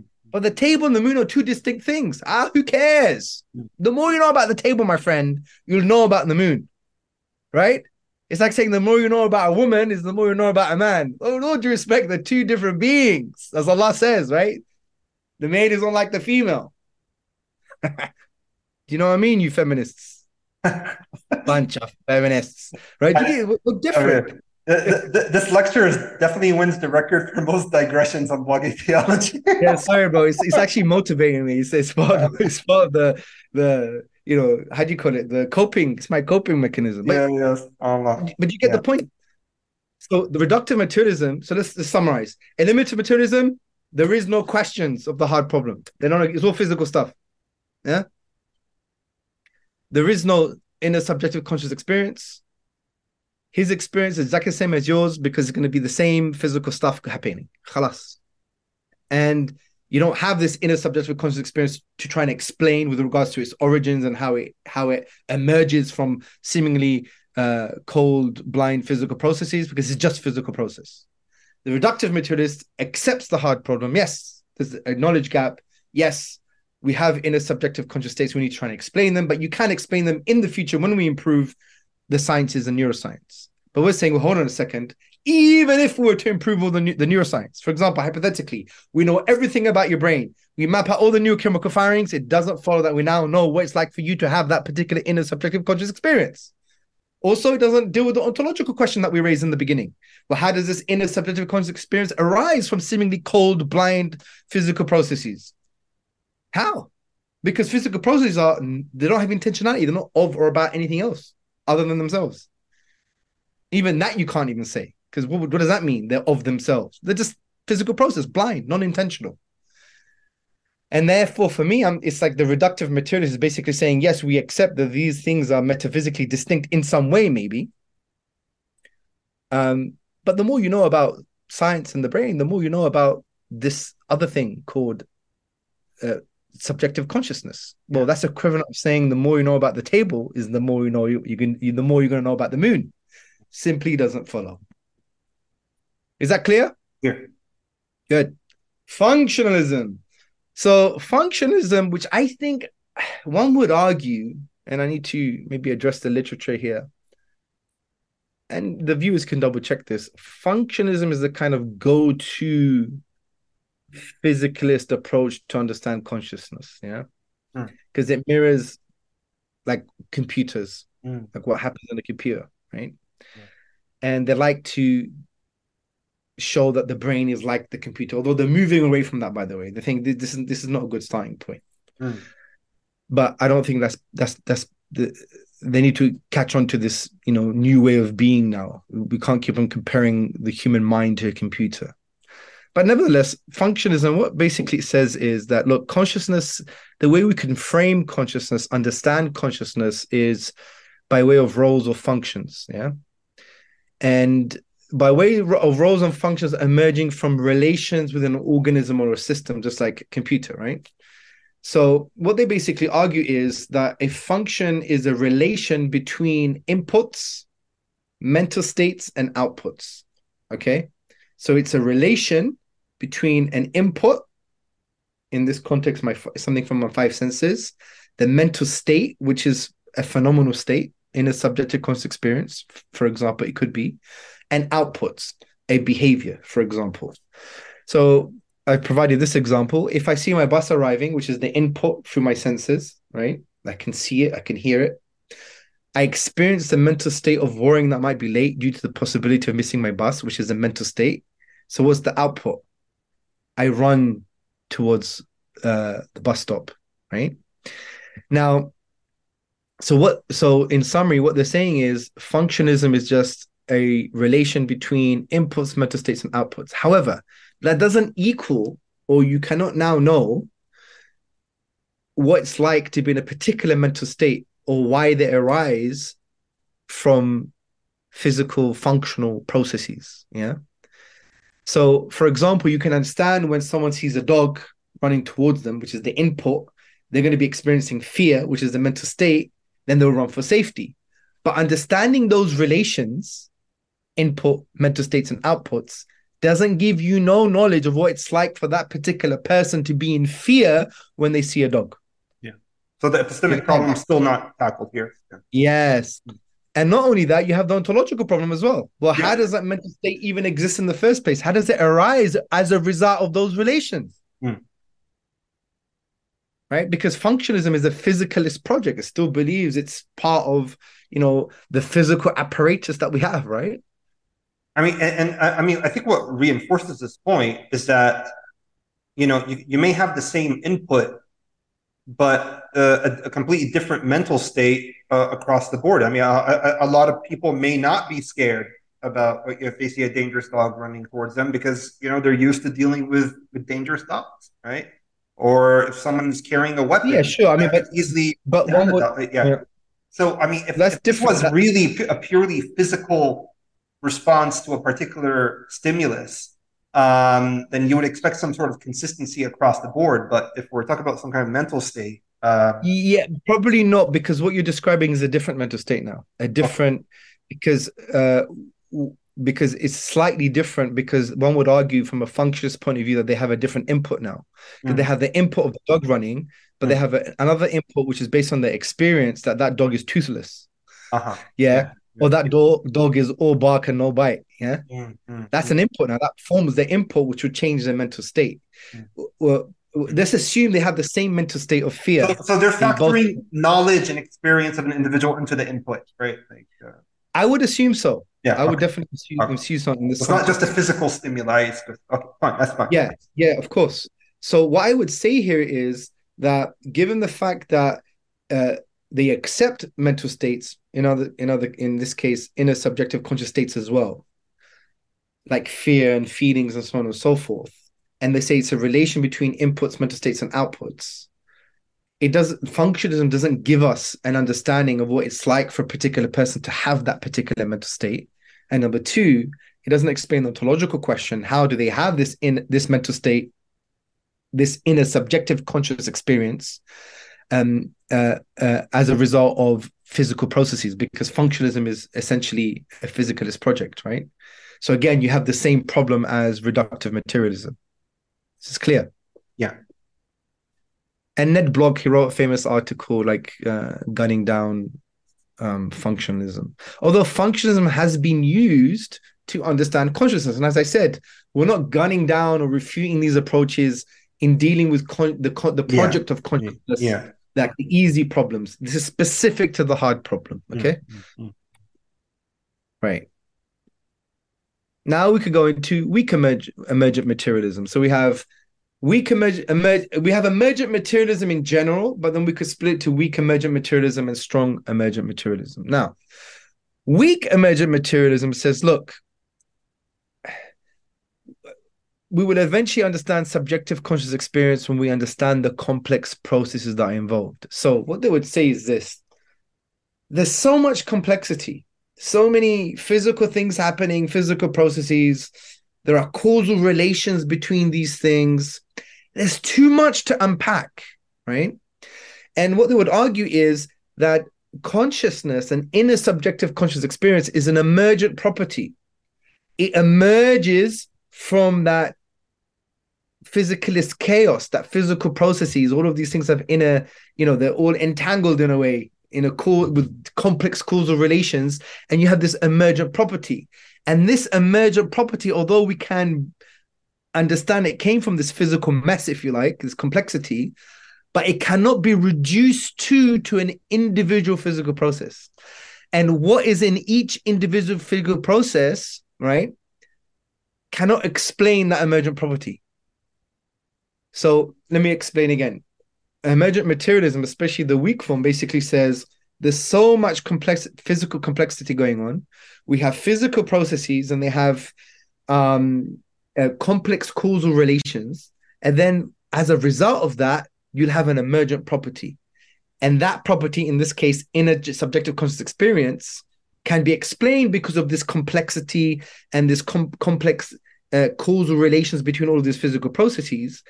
But each of these physical processes, if you were to just you know individualize them, if you like, you couldn't find the new the the property that has emerged in each of those. Uh huh. So yeah, so it's it's combined. Uh, it has, It's kind it's kind of it's kind of magic in, in a way. In a way, you could so what?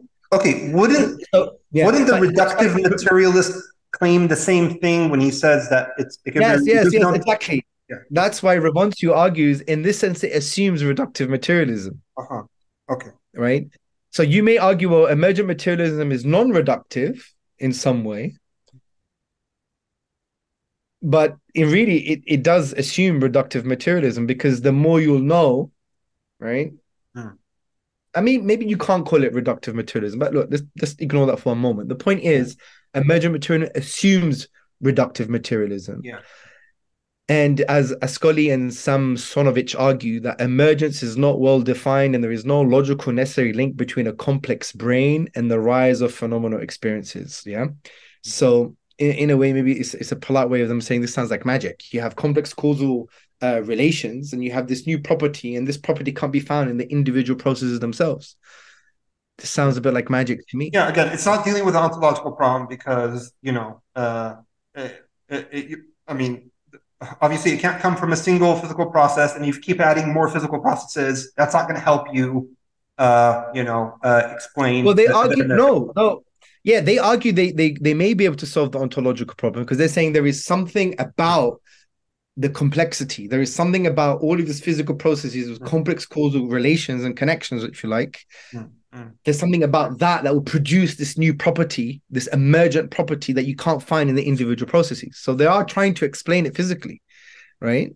But we would argue, hold on a second, if you have um, one physical process that is code blind and unconscious and doesn't have intentionality, and you add another physical process that's code blind, non-conscious, and doesn't have any intentionality, no awareness, Mhm. and you add another one that's similar, then you're still going to get the same thing. Yeah. Because the principle is, you know, you can't like if I don't have five pounds, I can't give you five pounds, right? Yeah. I don't have it. So something cannot arise from another thing if it doesn't contain it or doesn't have the potential to Yeah. to uh to produce it. Yeah. Now what we would say is just logically, and that's why Ascoli and Samsonovich argued this very main point. Its emergence is not very well defined, and there's no logical necessary link between a complex brain and the rise of inner subjective conscious experience. Mm, mm, mm. Yeah, it's nice, but it sounds like magic to me. Exactly. Oh, is this in the hocus pocus complexity? Hmm. And and then now they may say, yeah, but we'll improve the sciences. And then once we find out, then we're done. But it's blind, not emergence. Well, it's not emergence anymore. It'll be reductive materialism. It would be like, okay, well, now all you've done is you reduce it to physical stuff. Well, we've got the same point. We've got the same problem from the hard problem perspective. How do we know what it's like for Bassam to have a hot chocolate on a Sunday morning? And why does he have those inner subjective conscious experiences arising from that so-called complexity? Because that complexity itself doesn't con- in, in in the individual parts of that complexity doesn't contain that property. And when you add something that is non-conscious, something that is non-conscious plus something that is non-conscious, you're still going to get something that's non-conscious. Yeah. But they do try and argue by using water as an example, which we're going to talk about. Hmm. But even if they were to solve, for example, um, the ontological problem of saying it's the complexity, right? And these complex causal relations would actually produce this emergent property, and this emergent property cannot be found in the individual processes themselves. Yeah, they might accuse you of the fallacy of composition, right? Yeah, so they, they might say, "Oh, you're assuming that that that the that the attribute of the whole equals its parts, Hamza. So you're committing a fallacy." But uh, I think, as you're pointing out here, that um, in this particular case, it's not the fallacy of composition because at the end of the day, you're still um, adding, you know, uh, non-intentionality plus non-intentionality plus non-intentionality. It's still gonna. There's no way Yeah, adding them up together is to give you yeah. intentionality. Um, Yeah, the fallacy of composition, you have to apply that that logical fallacy. Exactly. It's not yeah. a universe. Yeah. For example, uh, the logical fallacy can be understood like this. So if you have a uh, Persian rug, a Persian rug is very heavy, right? So the so each thread of the Persian rug is very light. Exactly. So yeah, you can apply the logical fallacy because we can't now say the Persian rug is made of many light um, uh, threads, therefore the Persian uh, rug is light. It just doesn't follow. However, it's not fallacious to say that each brick is hard Yeah. and the Therefore, the brick wall is hard. Yeah.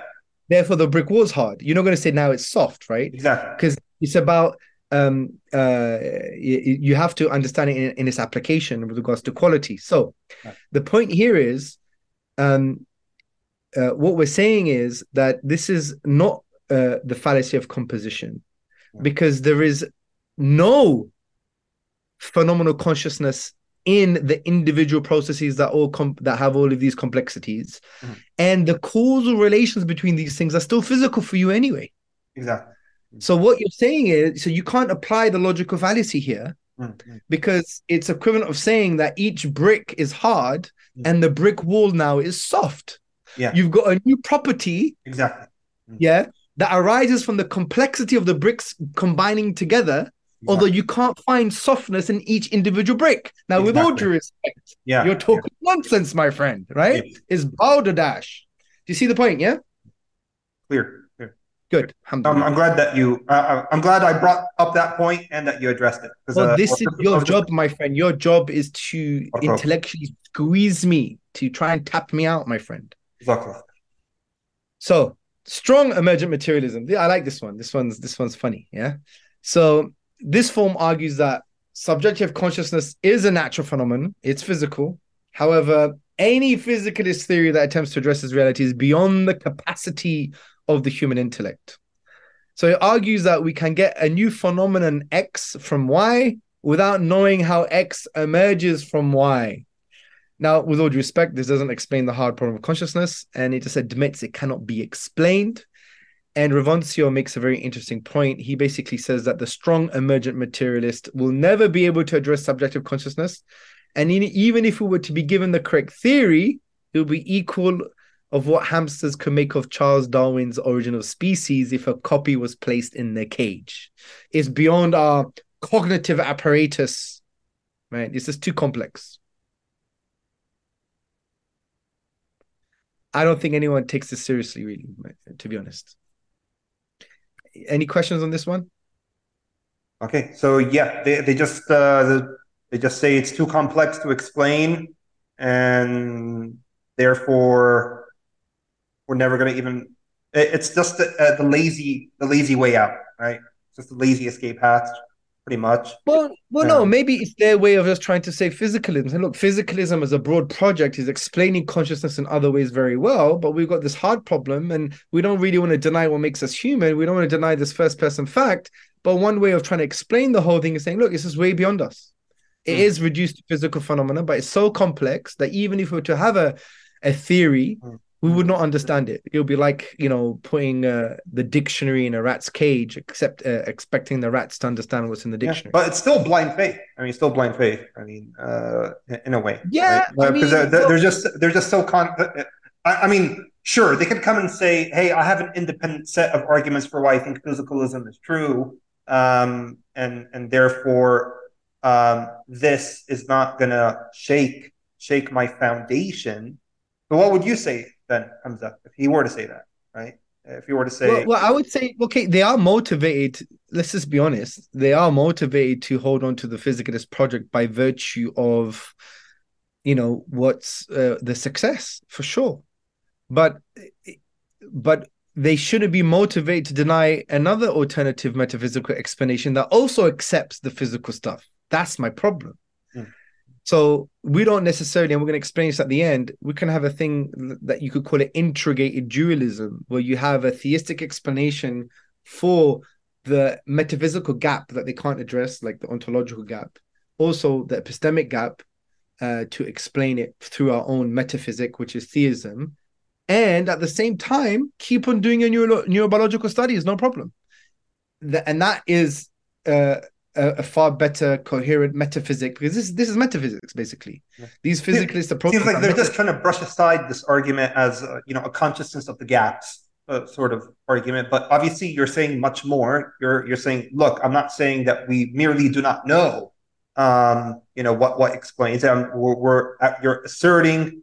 Uh, you know, uh, and you're making the positive case that it's impossible that there is a physicalist uh, explanation uh, yes, you are. You are. So it's not a consciousness of the gaps argument. You are making yes. stuck. You're, you're asserting with confidence, making a positive claim. There will never be a purely physicalist uh, theory that could ever. They fail. The, the, metaphysical explanation fails to address the hard problem, the two questions of the hard problem. Even if they may address the one, the first question, they can't address the second. Mm. So therefore, it's inadequate as a metaphysical explanation. Mm-hmm. As simple as that. And what's interesting, so from that perspective, they're metaphysically castrated. Mm-hmm. Sorry for using those terms, but that's it. They're just khalas. And what we're saying is our metaphysical explanation is coherent and it accepts all of the neurobiological stuff. No problem. Right. Mm-hmm. But that we could unpack that in a few moments. So they say, look, no, no, no. Emergent materialists say, look, and this is the famous H2O example. They, look, we we know that you can have an emergent property that doesn't that cannot be found in the individual physical components or physical processes. So therefore, emergent materialism is coherent. And they use water as an example. So the H2O example, you have uh, two parts uh, uh, hydrogen, one part oxygen, and you then it it's water. It's this shiny, uh, uh, transparent liquid. But the properties of shiny and transparent cannot be found in the individual um, processes or the individual components like oxygen and hydrogen. But yet you have this property that emerges as a result of this complexity. Now, one would argue, is there a complexity here? But that's a different question. But for argument's sake, let's say there is a complexity going on. There are two parts hydrogen, one parts oxygen, and they and they and they physically relate and combine and connect in some way. And you have this emergent property called water. Well, that is water, but the property is shiny liquid. And you can't find shiny liquid in the individual components here or the individual parts. Is that clear? Clear. So that's their way of saying, look, emergent materialism makes sense. However, Raymond Tallis, he's actually an atheist. He's a humanist. He wrote the book. Uh, Subhanallah, it's, it's in the it's in the notes. It's called. I think he mentions ape in it. What does he say? Where's the reference? Ah, oh, it's a really good book. I forgot what it's called now. I don't have to go all the way to the to the what do you call it? Uh, bibliography. Yeah, no, there's no point. The, I, I could show at the end, but the name is really good, but I forgot the name. Uh, okay. Uh, is it what neuroscience cannot tell us about our about, about ourselves, or aping mankind? Aping mankind. That's a beautiful title. Yeah. Neuromania, Darwinitis. Yes. And the misrepresentation of humanity. Perfect. Thank you. So he basically says, and let's unpack what he says. Let's read it first. He says, and he's challenging the emergent materialist, right? Because for him, I think because he's a humanist, he humanism generally speaking is a little bit different from like kind of this uh, hard atheism, yeah, or this kind of uh, you know this this approach to the human that just reduces them to physical stuff. Because there's something special about human beings, yeah, and you know he that's why he i think he's motivated from a humanistic point of view he's not motivated from a theistic because from what i understand he's an atheist so he says the most obvious trouble with the view that neuroactivity on the one hand and experiences on the other are the same thing is that they should appear like one another. But nothing could be further from the truth.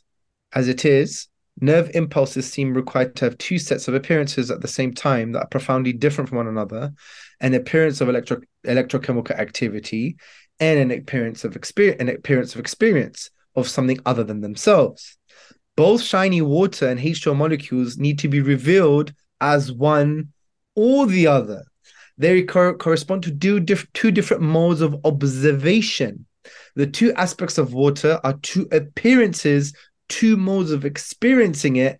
And this hardly applies to neural activity as electroactivity and experience. So he's already making this kind of almost uh, metaphysical ontological distinction that look, neural activity and phenomenal experience in a subjective conscious experience, it's not the same as H2O and shiny water. Because H2O and shiny water are just two modes of experiencing of experience uh, experiencing the same thing. But neural activity and inner subjective conscious states, they're not the same thing. That's what he's basically arguing. So uh, he argues against this H2O emergent materialist argument by saying, well, uh, the two aspects of water are just two appearances, two modes of experiencing, and it's experiencing essentially the same physical thing. But mm-hmm. when it comes to neuroactivity and inner subjective conscious states, they're not the same thing mm. because this is going totally against our metaphysical intuitions here, right? Mm. And that's what we've been saying from the part of the ontological question. How can it be that inner subjective conscious states arise from seemingly non-physical, non-conscious, non-aware, non-intentional physical processes? So that's his argument against emergent materialism. But there's another good argument as well. And I got this argument from my friend. SubhanAllah, uh, my memory, man, I'm getting old. I forgot his name, but his his Twitter handle was Neuro Maliki. I forgot his name. Neuro. Yeah, he's a really good brother, mashallah. Allah bless him. Um, and uh, I saw him write this on Twitter, and I just slightly, re- it's probably exactly what he wrote. I slightly reworded it because it was such a really good way of dealing with the problem. And he says, look, the whole thing begs the question. It's also important to note that every emergent property of water can be explained by the physical properties of the atoms and molecules interacting in a particular way. Now, if we try to explain water's properties and behavior, we refer to kinetic theory, kinetic theory of interactions. However, trying to explain consciousness, in this case, in a subjective conscious experience via emergence, begs the question because this pushes it forward. And you know, we could ask, how does material phenomena at a particular level of complexity give rise to this consciousness? Simply saying it just does is not an explanation. So we're saying that, well, even with the water scenario, we have when we understand um, the, the, the emergent property of water, the shiny liquid, can be uh, explained by the physical properties of the atoms and molecules interacting the way in the same way, in, in a particular way. But that's not the case with consciousness and and uh, the the physical processes. Yes, yeah, all, all they're trying to do here is show how properties could emerge if two things, you know, combine together and no one's denying that. No one's saying that new properties could emerge if two parts, uh, you know, get together into a whole, right? Rather, what we're saying is that the nature of the property of consciousness cannot possibly arise from the mere physical parts uh, conjoining together. Yes, that's actually a more simple way of putting it. Mm-hmm. So uh, the emergent materialist, the reason they cite the water example, because saying, look, you can get a new property arising from uh, complex physical interactions. In this case, shiny water from uh, two hydrogen atoms and an oxygen atom interacting in a particular way. Uh, but the thing is, they've misunderstood the whole framing of the argument because, as Tallis says, well, shiny water and the H2O molecules interacting in a particular way, um, in a complex way, if you want to even call it that, they're just two modes of experiencing the same thing. But what he's saying, uh, new, uh, uh, inner subjective conscious experience and neurobiological and physical processes, they're not the same thing. That's the whole point. Mm-hmm. So um, you, it's a misplaced kind of argument yeah. from materialists. This, this analogy, yeah.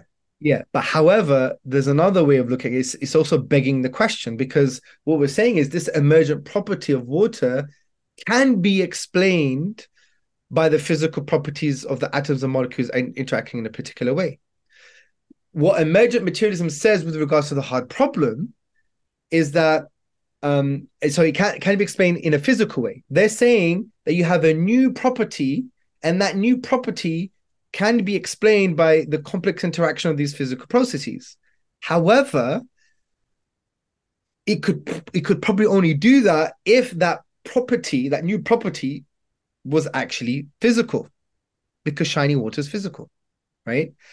And what we would say is this directly goes against our metaphysical, metaphysical intuitions because inner subjective conscious experience is very fundamentally different from uh, neurochemical firings or any complex physical processes because we don't even have a theory or an explanation that could relate back to those physical processes to allow us to explain this new property in any shape or form. So if you just refer to emergent materialism in this way, you're just begging the question. And we still have to ask, well, how does material phenomena at a particular level give rise to this thing that is seemingly immaterial or this thing that is what we call as inner subjective conscious experience? Hmm. Simply saying, oh, it just does without any explanation that can refer back to the physical pro- properties or the physical stuff in question that's trying to that there is an explanation for this emergent property is not an explanation at all. It's like it's just it's like saying magic.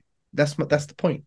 I know that was a complex set of words here. Yeah. yeah. Um, but uh, from that, so going back to uh, emergent materialism, yes, you may have a new property, seemingly a new property that emerges from a complex uh, from complexity, physical complexity, and physical processes with complex causal connections.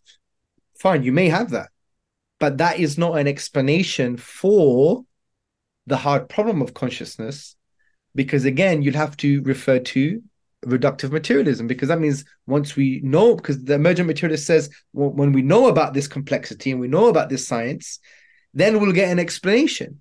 Okay but then all you're doing is referring back to you're just assuming reductive materialism to be true, which doesn't answer any of the questions of the hard problem. Because if we were to know everything about the physical brain, it doesn't follow. I know what it's like for Bassam to have a hot chocolate on a Sunday, and it doesn't explain how that inner subjective conscious state arises from seemingly non-conscious physical processes. I think that's probably the best way of putting it. Right. Make sense? Right. Good. Let's move on. Right. And this opens the door to now artificial intelligence. Can artificial intelligence be fully conscious? Is artificial intelligence an example of emergence? Now,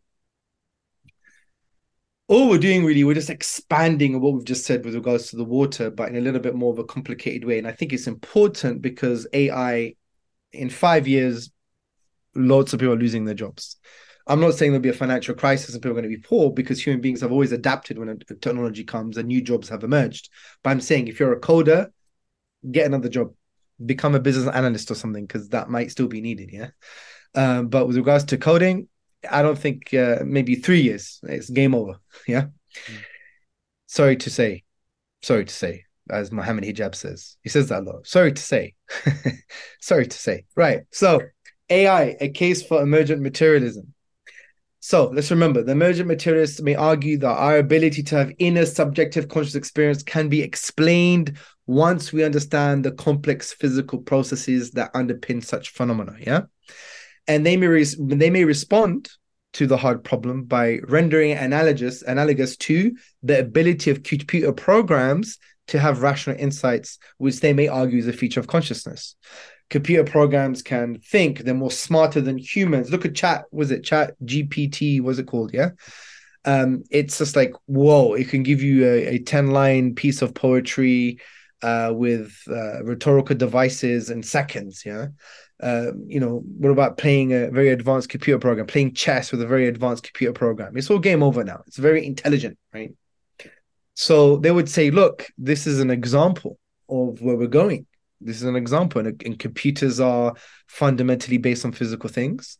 And once we, you know, understand these physical processes better, we improve on them, and we're we're, we're able to have um, the emergent property of consciousness, right? Just like now, computer programs have rational insights, if you like, or they have, you know, this type of uh, intelligence then which is a feature of consciousness, then it follows the more we develop in our technology, with the more we develop in AI, the more we develop in in in, in this science, um, we're gonna we're gonna uh, have uh, the AI machines are to be fully conscious, and if they could be fully conscious, then it explains that you know physical stuff is all you need. You don't need a god, right?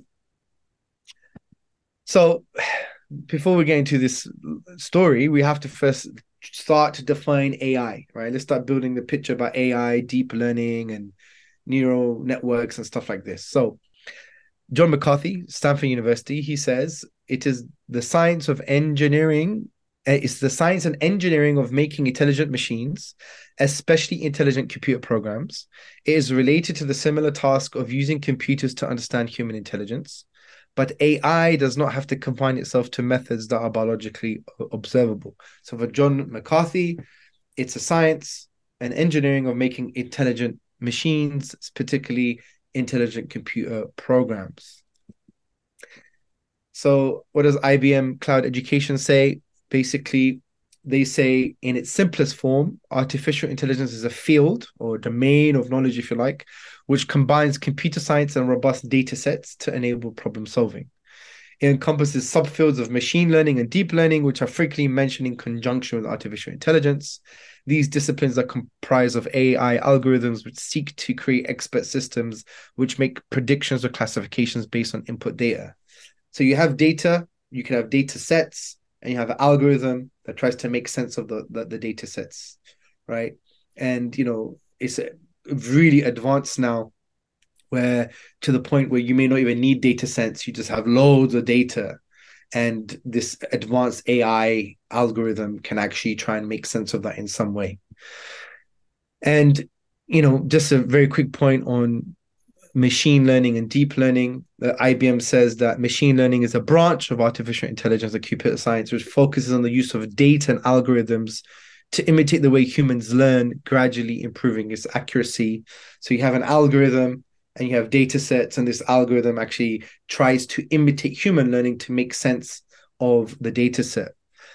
And deep learning is comprised of neural networks. And the reason it's deep is deep learning refers to the neural network itself because it comprises of more than three layers, which would be inclusive of the inputs and the output. And this is what they say is considered a deep learning algorithm. So this is like a uh, image of deep learning. You have more than three layers, and you have these neural networks and neural networks, which are also known as artificial neural networks or simulated neural networks, are a subset of machine learning that are at the heart of deep learning algorithms Obviously, the name and structure are inspired by the human brain, mimicking the way biological neurons signal to one another. Artificial neural networks are comprised of a node layers containing an input, uh, one or more hidden layers, and an output. But essentially, it's uh, w- uh, moving away from all of this complex language. Really, it's just zeros and ones. Yeah. So, uh, really, any computer system is just just has two digits, one and a zero, and this called this called the bin- binary, and our computers use this all the time. And the digital information or data is made up of something called bits. A bit is, a, is short for binary digit, meaning each bit is really just a number, either a, zero, a one or a zero. Now, what's very interesting, ones and zeros as on and off switches, the electronic versions of on and off switches. That's all we're talking about. So, you know, as you combine all of the, all of these zeros and ones, and you know, you have all of this, you know, uh, AI complexity that we just mentioned, but you just reduce fundamentally to electronic on and off switches, right? Zeros and ones, guys, electronic on and off switches. It's like the atoms, yeah, of a program. So, as it says here, just like atoms made up of everything around us in the real world, everything in the digital world can be broken down into binary. Even though we can't see them, it's all a bunch of ones and zeros, essentially electronic on and off switches. That's it. I know, see, and that's why framing is very important because when you start to get into this field, and I, I'm not, by the way, I am not claiming to be an AI expert. I'm not, I hate coding. I don't even know how to code, right? And I don't even like maths, right? But uh, I'm, I'm, I'm, I'm explaining this from a philosophical conceptual point of view. All of this stuff and the framing that you see when you listen to things, Elon Musk or uh, you go on, you know, Twitter debates and you see TED talks and it talks about AI and machine learning and consciousness and emergence. Fundamentally, with all due respect, all of that is just reduced to zeros and ones, which are electronic on and off switches. All right. So yeah, you'll have an algorithm with data sets um, some of those data sets uh, relate to each other. We have more complex, uh, you, you have a very advanced algorithm that you may not even need uh, data sets that relate to each other. It's just all data that's unrelated and it will make sense of it. Uh, then you have that deep learning and so on and so forth. And it gets very fascinating and complicated for sure. But at the end of the day, you reduce all of that to electronic on and off switches, right? So when we're talking about can AI become conscious, we have to make a distinction, like Professor John Searle makes a distinction between strong AI and weak AI. So, strong AI is basically artificial intelligent machines or computer programs are going to be fully conscious, meaning they could they have a stream of consciousness, they have inner subjective conscious experience, they can attach meaning to symbols, uh, they can do advanced thinking, rational insights, and so on and so forth. Okay. As John Searle says, the appropriately programmed computer really is a mind in the sense that computers, given the right programs, can literally uh, said to understand, be, be literally said to have to understand and have cognitive states. Yeah. So computer programs um, really have understanding and they have cognition like a human mind. They have awareness and subjective conscious experience. Now, weak AI is well, computers are never going to have consciousness from the point of view that they could attach meaning to symbols, from the point of view that they have inner subjective conscious states, from the point of view that have fundamental consciousness. All they do is they simulate cognition, they simulate thought and understanding. I'm of the view, and hopefully when we do with this part of the presentation that computer programs and AI machines would always be weak AI. Now, weak AI doesn't mean that they're not smart, by the way. They'll be smarter than humans with regards to simulating human cognition. They'll be able to think faster, for sure, and solve complex mathematical problems faster than the human being, for sure. But they won't be strong from the point of view that they would literally be like a mind with inner subjective conscious states, with the ability to attach meaning to symbols, and so on and so forth. So there, there that distinction needs to be made. And before we get into why that's the case, let's just argue, you know, if AI does become fully conscious, hypothetically, strong AI, yeah, in, uh, AI becomes strong AI, AI, not just weak AI, uh, they would argue that well, that would support the view that human consciousness is based on physical functional processes and interactions. In other words, phenomenal consciousness in a subjective conscious states is going to be reduced to physical processes. So this would imply that human consciousness could have emerged without any external anything external to the natural world. In other words, there is no need for a soul or divine intervention. But I would still argue, even if that's the case, it doesn't necessarily mean that religion or theism is undermined because it could be argued that God uses physical functional processes to bring about consciousness. However, it just does not require something non physical to ensure the emergence of consciousness. But fundamentally, it may do because we know all of contingent reality, which is physical reality, requires, derives existence from a necessary being that is not contingent and therefore it's not physical. So fundamentally, there'll be a non physical uh, entity that brought all of contingency into existence. Um, but with regards to um, maybe you know there was a creation of a closed system and the physical process just uh, just worked themselves and you had a human being and it became conscious and therefore if an ai machine becomes conscious too it doesn't necessarily deny theism because it could be the case that god used uh, created this closed system with physical functional processes and if they connect in a particular complex way you'll have consciousness even in ai machines. But even in saying that uh, some entity had to create this closed system or some entity had to create physical contingent reality in the first place and that's where you have the argument from contingency. You need a necessary being that is not contingent other words is not physical. So even in saying that you still needed something to kickstart the whole process anyway. So i'm only mentioning that as a caveat to to show that if for some reason which i think would never ever happen anyway but if some reason that oh a human being uh, ai machine robot becomes conscious in a uh, strong AI sense, meaning it has phenomenal conscious experiences, inner subjective conscious experiences. It doesn't deny the theistic uh, the theistic worldview. Yeah, because we would just insist that uh, you know uh, that if strong AI does does materialize, we we will insist that someone with a consciousness could have only made that possible, right? And obviously, human beings are creating these AI devices and they have absolutely it's a protraction of our own uh, consciousness exactly so, so, so the only thing that would yeah. mean is that it is okay so it is possible for someone with consciousness to create another entity with uh, consciousness uh, through physicalistic means. That, that's the only thing that it would mean. That would the only that would be the extent to what it entails. Yeah, um, and then and like as you just said right now, uh, we will say that well, yep. Uh, if anything, this just reinforces the fact that uh, a being with a consciousness, it, you know, is the is the origin or the originating cause of all of us who, ha- who have consciousness. Uh, uh, now that would challenge Islamic jurisprudence.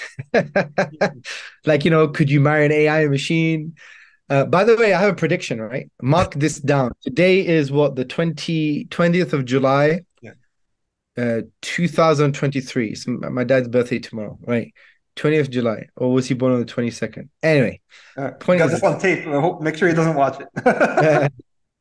so, um, in five to 10 years' time, if you still have, you know, the dominant secular worldview, neoliberal worldview, this transhumanism and postmodernism, you know, infecting our ideological and social space, you're going to have human beings marrying robots. All right. Five to 10 years. And you'll have this kind of uh, secular liberal imam doing a nikah between a human being and a robot. All right. You think, think it's a uh, joke. Uh, we, we, we may possibly have AI imams. So exactly. There, there, will be no need. There'll be no need for that, right? And uh, and we'll make sure we get other AIs that'll refute them. So, uh, but we'll think. Uh, we digress. Okay. Brilliant. So let's move on. Right. So as you said, look, AI is just an extension of us. AI is not an independent system with the ability to engage in real cognition. AI was designed, developed, made by human beings that can attach meaning to symbols. Mm-hmm. Therefore, what these computers are, they're just a protraction of our ability to engage in real cognition. In this case, attach meaning to symbols. And we're going to explain what that really means in a few moments. But William Hasker makes a really, really great point. He says, look, computers function as they do because they have been constructed by human beings endowed with rational insight. Yeah. A computer, in other words, is merely an extension of the rationality of its designers and users. Mm-hmm. It is no more an independent source of rational thought than a television set is an independent source of news and entertainment. Right. And I think that's a really powerful um uh just just way of just uh, uh, of arguing this this this this point. But you can't get more complicated. And what i would argue is that ai they does not have intentionality. Meaning ai cannot engage in real cognition only simulate it. Human beings are intelligent from the point of view that we have streams of uh, consciousness and thinking right? Um and our reason has intentionality and what's intentionality we mentioned this before is that it is above it is about or of something else right? Now, physical things, uh, coding, a physical process is not of or about something else, right? And this sense of intentionality is associated with meaning. Now, conversely, as we said, computer programs are not characterized as having meaning. What they just do is they just manipulate symbols, but they can't not really attach meaning to the symbols. So for the system, for the computer system, for the program, one would argue that the symbols that they have, these syntactical arrangements, are not of or about something. All computers can see in inverted commas are just the symbols they're manipulating, irrespective of what we may think the symbols are of or about. So let me expand on this, right? And this gives us the kind of uh, this opens the door to the distinction between syntax and semantics. And this is an argument from Professor John Searle, right? And he developed this argument in the 80s, and I think he developed it on a plane on the way to, to somewhere. So, to understand the difference between syntax and semantics, symbols and meaning, consider language itself. So, you have two sentences here I love my family and Arabo tin I love my family, which is in Greek. One's in English, one's in Greek. Now, the two sentences have the same semantics, meaning it has the same meaning. I love my family. So it re- refers to the semantics, to the meaning. But the syntax is different. Hmm. In other words, the sim- symbols, the letters, they are not the same. So if I gave you all of the letters of the Greek language, bro, and I told you to put the alpha there, after the alpha, put the gamma, after the gamma, put the alpha, alpha the uh, after the alpha put the b after the b put the omega then have a space then after put the daf then put the ita then put the the ni then after put a space then put the omicro, then put the yoda, then put the kappa, then put the omicro, then put the gamma, then put the this, that, and the other. If I told you how to do it, and you knew how to do it, and you knew how to arrange those letters, those symbols in the correct way, would it give rise to the meaning? Yeah, at the end, but if I write it that way, right? No, you don't. Oh. Do you know Greek? I don't. No. Yeah. So if I gave you these letters and I said put these letters, you don't no, know. No. Yeah. I still. I, I want to be able to process. I still can't process it. No. Exactly. So a really good, powerful argument from John Searle can uh, be articulated and developed.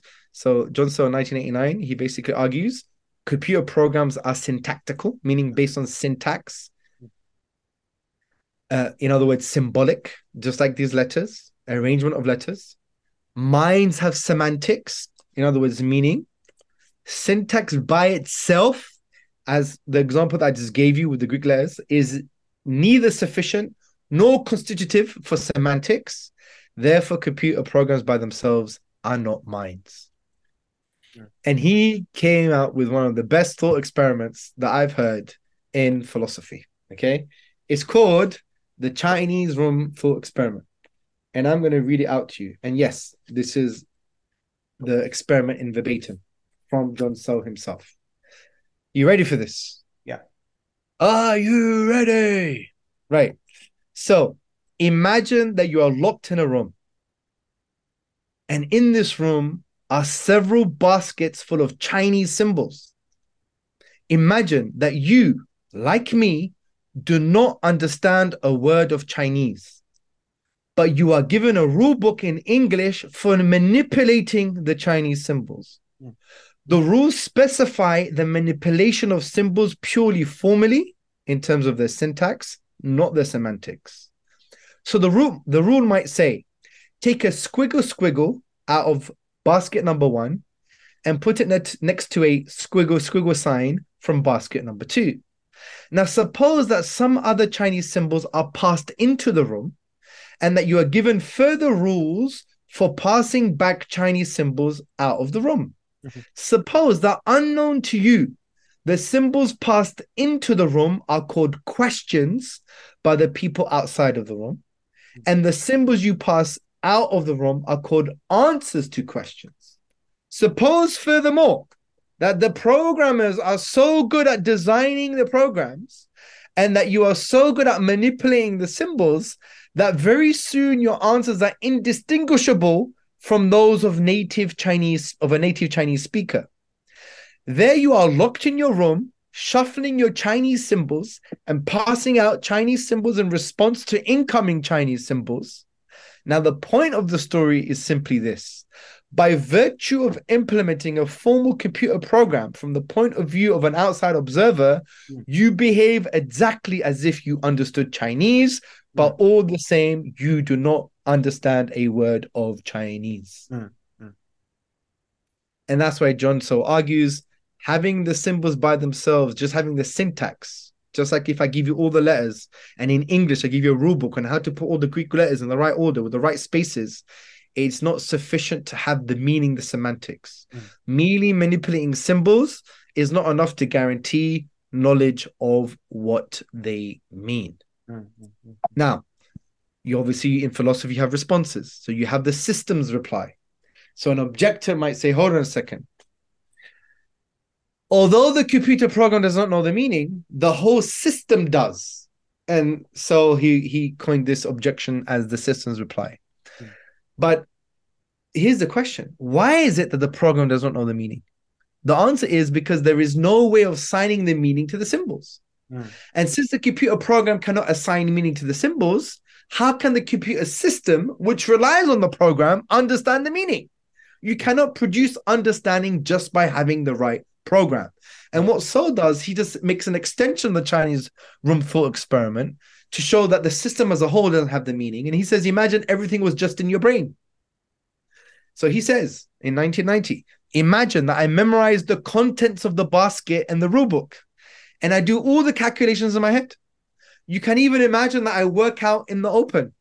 There is nothing in the system, in the brain in this case, that is not in me. And since I don't understand Chinese, neither does the system. So the whole Chinese room could just be in your head.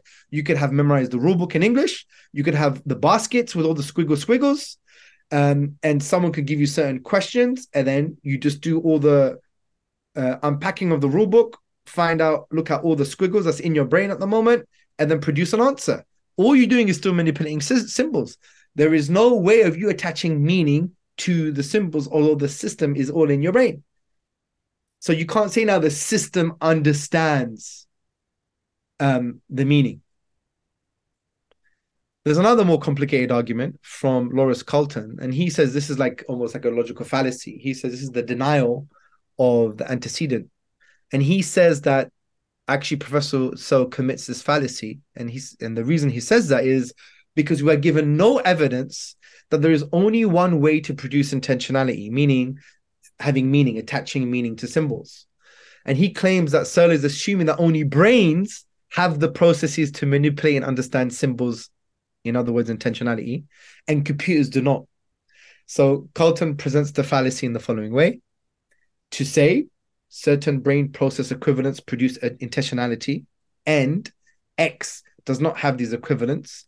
Therefore, X does not have intentionality, is to commit the formal fallacy, denial of the antecedent. However, there is a response. D- Dale Jacquette maintains that Searle does not commit the fallacy if an interpretation of Searle's argument is if X is intrinsically intentional, then X has certain brain process equivalents.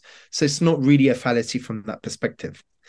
Now, even when we get into that, into the complexities, Dale Jacquette believes that Searle's argument is actually concession, concession to functionalism. Remember, inputs, mental, mental states, and outputs. Mm. And Jacquette says that functionalists maintain that there is nothing special about protoplasm, so that any properly organized matter instantiating the right input output program duplicates the internet, internet intentionality of the mind. Now, again, we've already discussed how this won't even uh, deal with the hard problem of consciousness because inputs, mental states, and outputs do not address the first question or the sec- second question of the hard problem of consciousness, which we just discussed a few sound feels like hours ago now. Yeah. so Searle also uh, seems to admit that machines could have the ability to, chi- to understand Chinese.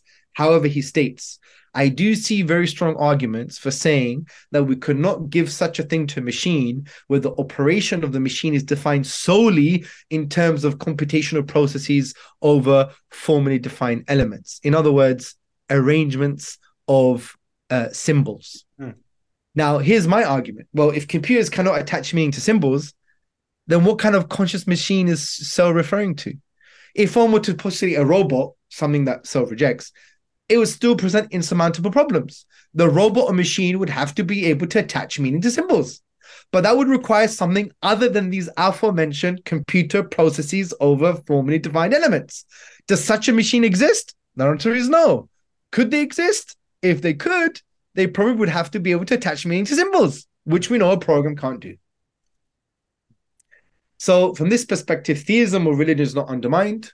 And interestingly, according to Rocco Gennaro and many other, he says many philosophers agree with Searle's view that robots could not have phenomenal consciousness, in other words, inner subjective conscious states. And some philosophers argue that to build a conscious robot, qualitative experience must be present, something which they're very pessimistic about. And obviously, we've discussed um, why they should be pessimistic about it. But, but what if AI, someone what, what if someone argues that look, I mean, with, with AI now, you're asking all these open-ended questions to AI, and clearly it understands the meaning of what you're asking it, and uh, given just given the way it is responding to you. And, I guess when it comes to the examples, because you know when you're quoting, uh, uh, is it Sir Sir? How would I pronounce his name? Sir Sir Lyle. Uh, uh, you know, so so, Professor Searle, Johnson. Uh, yeah, Searle. So, I mean, he's speaking, you know, maybe 30 years ago, and maybe he just did not, um, you know, fathom uh, that, you know, what kind, how how AI, uh, you know, is working today. But I think you know a lot of people who are using Chat GPT and whatnot. I mean, they are just get, under the given impression that you know we are dealing with an intelligence that clearly does understand what I'm saying to it. Uh, I mean, well, there, there, there, there, are even some apologist brothers who are having back and forth debates with AI, you know, trying to convince ah. it about the strength of, uh, you know, certain arguments and, and whatnot.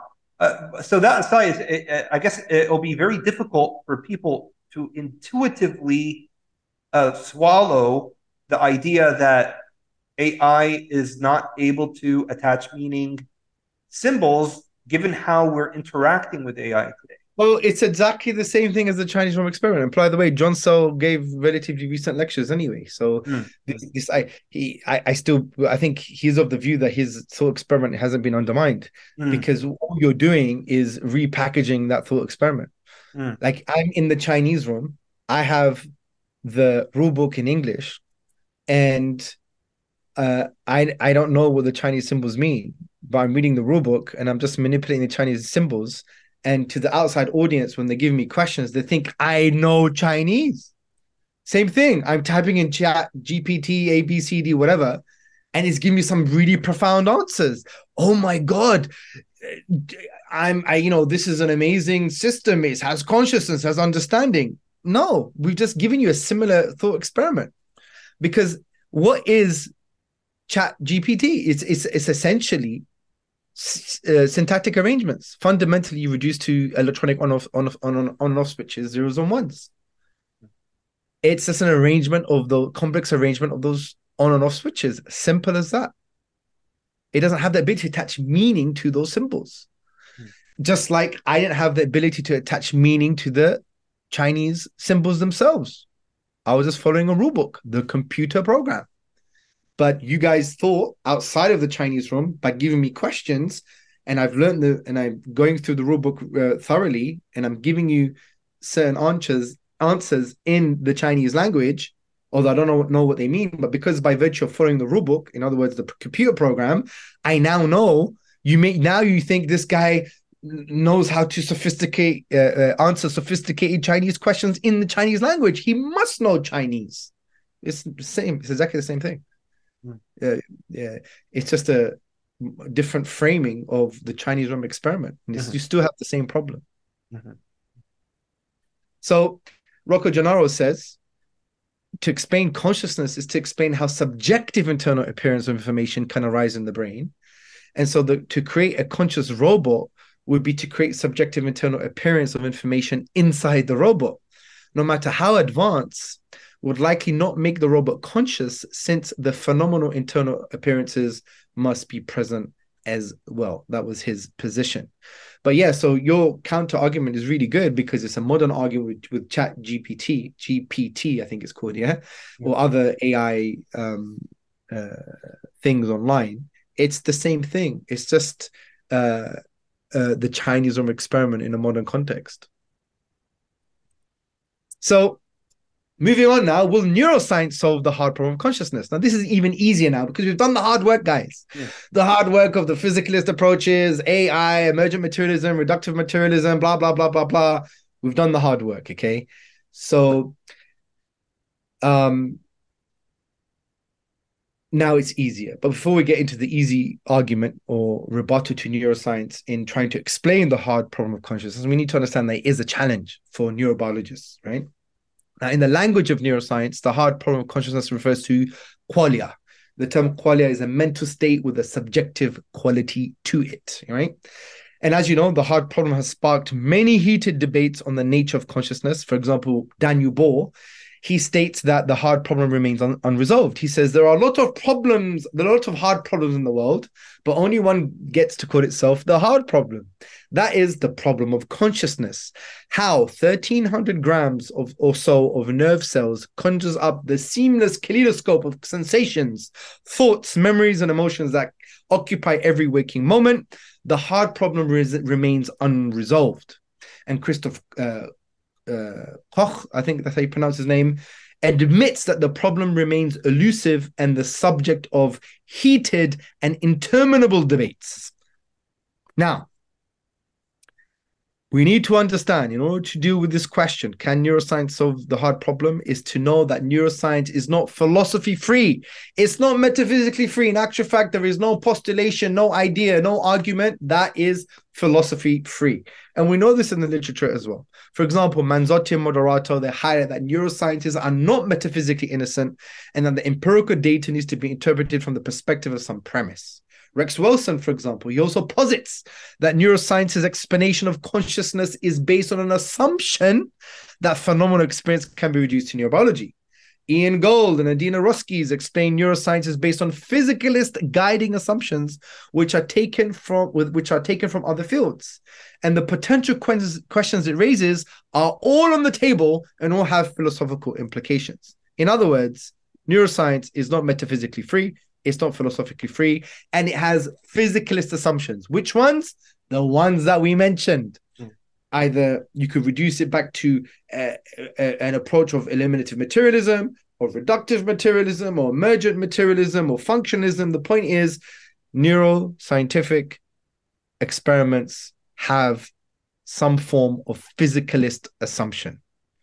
Now, here are some general points as you know, neuroscience is ma- mainly a study of correlations, but these correlations cannot tell us what it's like for a particular person to be in a, in a given state of consciousness, as we already discussed. Remember, the person using and describing the words, uh, describing the experience by using words such as sweet or hot and bitter is fine. And you could correlate them to some neurochemical firings, but now you can't now assume what it's like for that person to experience sweet and hot and bitter with regards to that particular experience. Because meaning is is a is a vehicle. So words are vehicles to meaning and meaning in this context is a representation of that subjectivity. We don't know what that subjectivity is just by virtue of just listening to those linguistic utterances. So we cannot explain the internal subjective conscious experience with the third person language of science. Now here's the smackdown argument to expose neuromania right did you get that? It's neuromania. Even the atheist Raymond Tallis says someone comes, someone uh, come, you know, on Google Science or some magazine, they found this frequency in the brain and it's the source of subjective experience. Just get the paper and read it, and you'll find the philosophical assumption of a particular physicalist, uh, a metaphysical assumption, and by virtue of that, you know it doesn't address the hard problem. Yeah. And here's a smackdown argument. Number one, neuroscience assumes there's a spelling here. Sorry.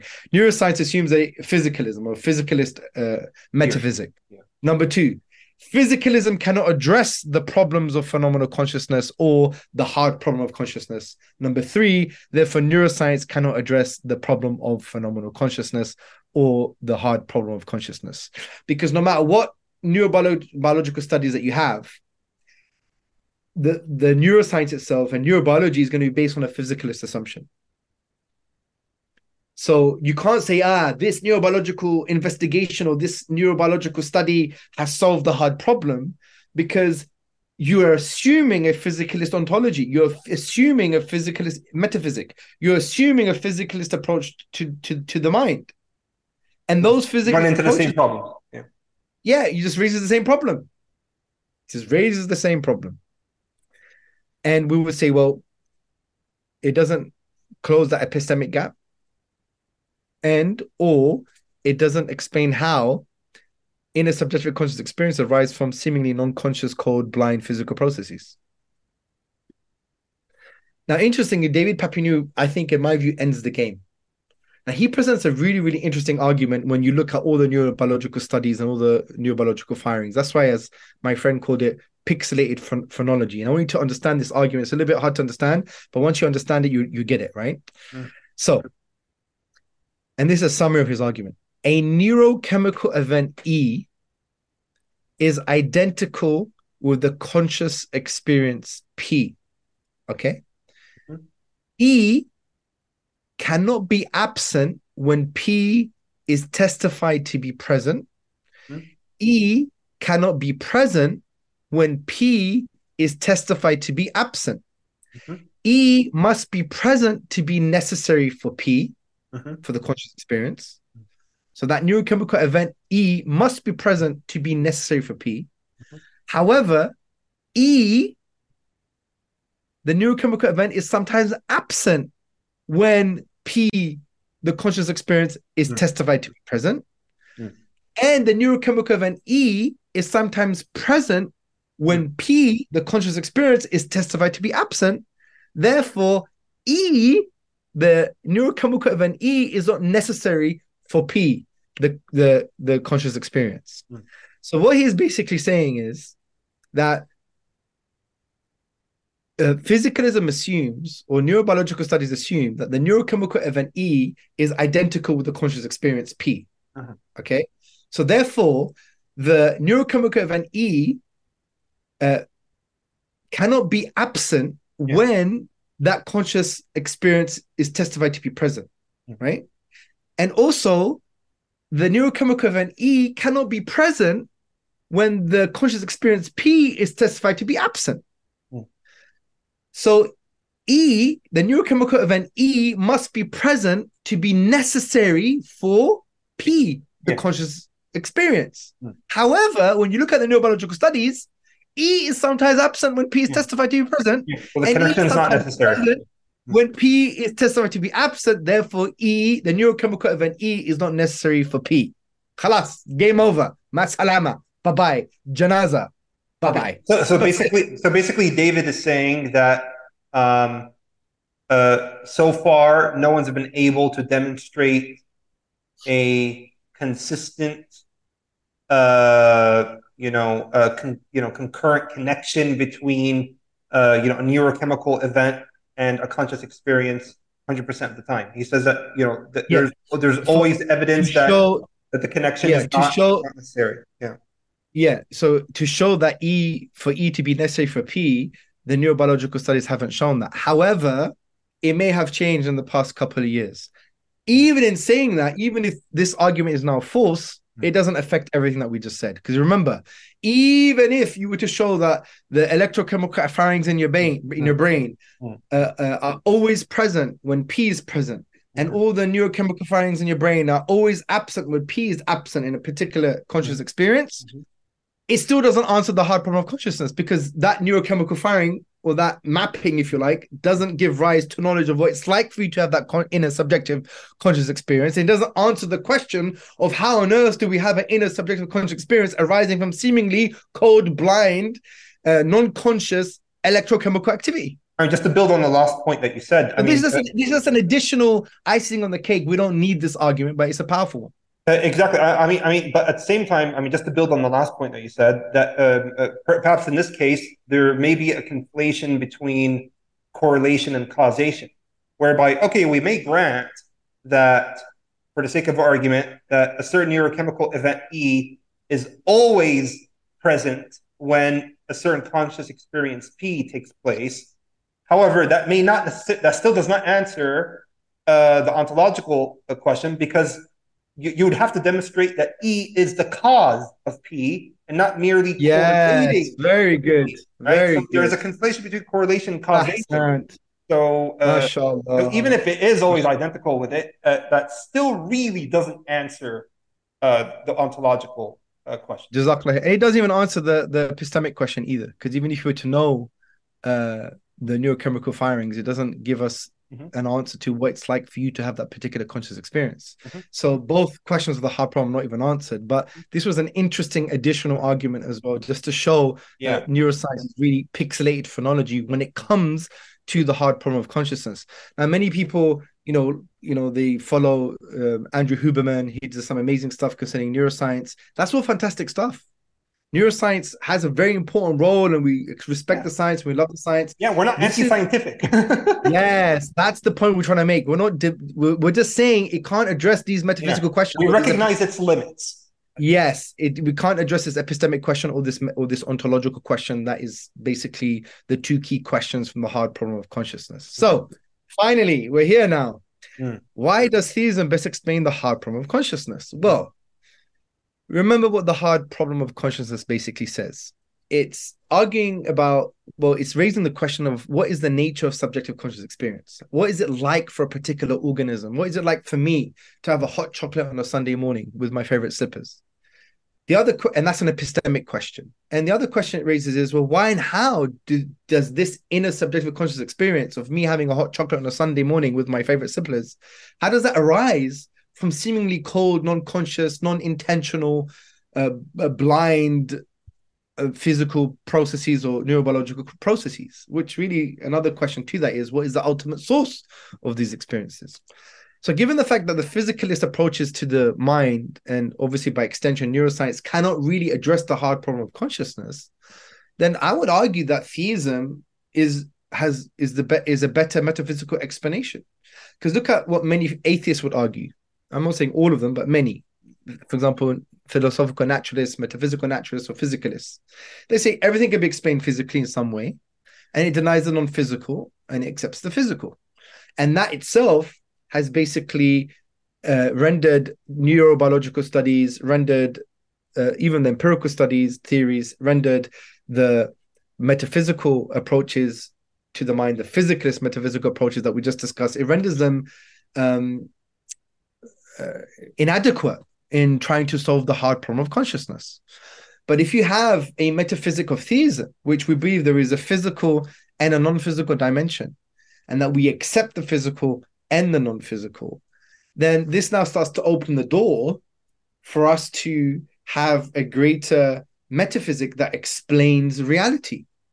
For example, we would argue that it explains the nature of subjective conscious experience. As Professor, the Christian professor J.P. Moreland, he argues, our knowledge of the natural world will give us positive reasons for believe for not believing that irreducible consciousness would appear in it. Uh, E.g., the geometrical rearrangement of inert physical entities into different spatial structures hardly seems sufficient to explain the appearance of consciousness. And since theism accepts the non-physical, then it basically uh, uh, gives us the metaphysical scope to explain the nature of conscious experience. Because if we're forcing it always to reduce it somehow, explain it somehow in a physicalist way, we end up not answering the question. We end up uh, giving answers that are counterintuitive and don't even satisfy our intellectual thirst. It doesn't quench our intellectual thirst because it can't answer the two main questions from the hard problem of consciousness because they have that metaphysical restriction. It, theism doesn't. He also explains the sources of these experiences, right? Now, if physical processes in consciousness or inner subjective conscious states are, are distinct in some way, it follows that consciousness could not have emerged from them. So we need a more coherent explanation for the existence of subjective conscious experience. And we would say is that God, Allah created consciousness. And given the fact that physical processes are blind, cold, so there's a spelling mistake here again. Physical processes are blind, cold, and random, or blind, cold, or non-conscious. They, they're not characterized uh, uh, uh, with any intentionality. They're not aware of themselves, aware of anything about uh, outside of themselves. Uh, given the fact that this is the nature of, of physical processes, and given the fact that consciousness in our context, inner subjective conscious experiences are characterized by meaning, intentionality, awareness, subjectivity, then physical processes cannot give rise to consciousness. So, what we would argue, a theistic approach answers this metaphysical question, which is since the universe was created by an ever living, alive, all aware being, it follows that we're given consciousness with the capacity to be aware of our inner subjective conscious states. We know this from the Quran when Allah subhanahu wa ta'ala in chapter 2, verse 2, 2, 2 255, He's Allah, there is no deity except Him, the ever living. Also in Quran chapter 67, verse 14, Allah says, and He is the all subtle, the all aware. So it makes sense an all aware, ever living being hmm. created human beings with the ability to have life, the ability to be aware, the ability to be conscious. Physicalism doesn't give us that explanation at all hmm. because physicalism or physical processes do not have those features, if you like, or those aspects. They are blind. They don't know intentionality. They're not aware of. Uh, they don't have. They're not aware of themselves, aware of anything outside of themselves. They're not of or about something else. They're cold. They're non-conscious. So again, there's a metaphysical restriction here. They're in, in metaphysically incapacitated, right? Physicalism, but theism doesn't have that problem, and that's why it's like magic and reality. You know, this atheistic, physicalistic approach to just, just they just want to believe in magic, because what they're basically saying is this: from non-conscious, cold, and blind physical processes emerge consciousness. Remember the stone Will the stone fill the flutterings of the butterfly's wings? No. But theism is coherent, as Professor Charles Taliaferro says.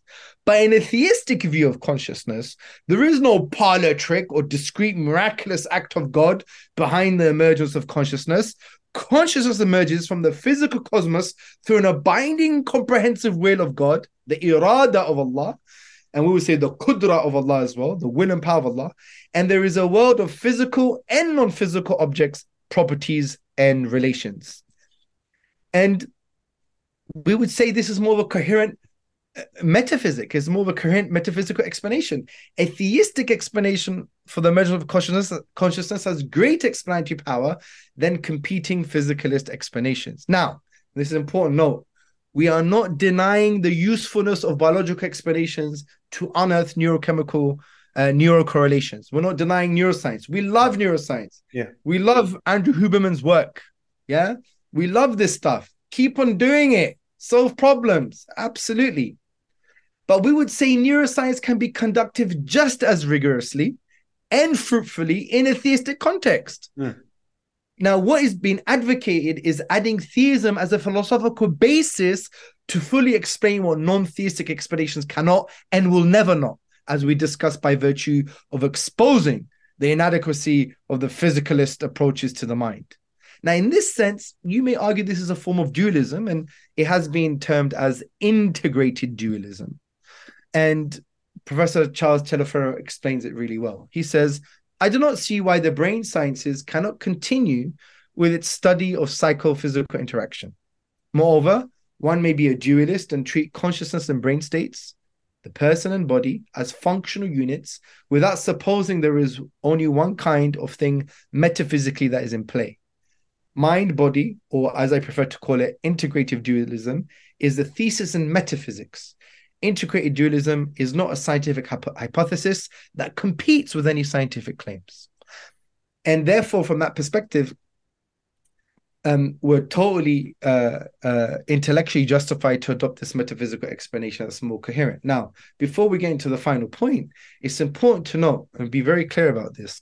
It's important to note that sometimes you have these cliches from the atheists or the physicalists. Oh, if you damage the brain, it's going to affect your consciousness.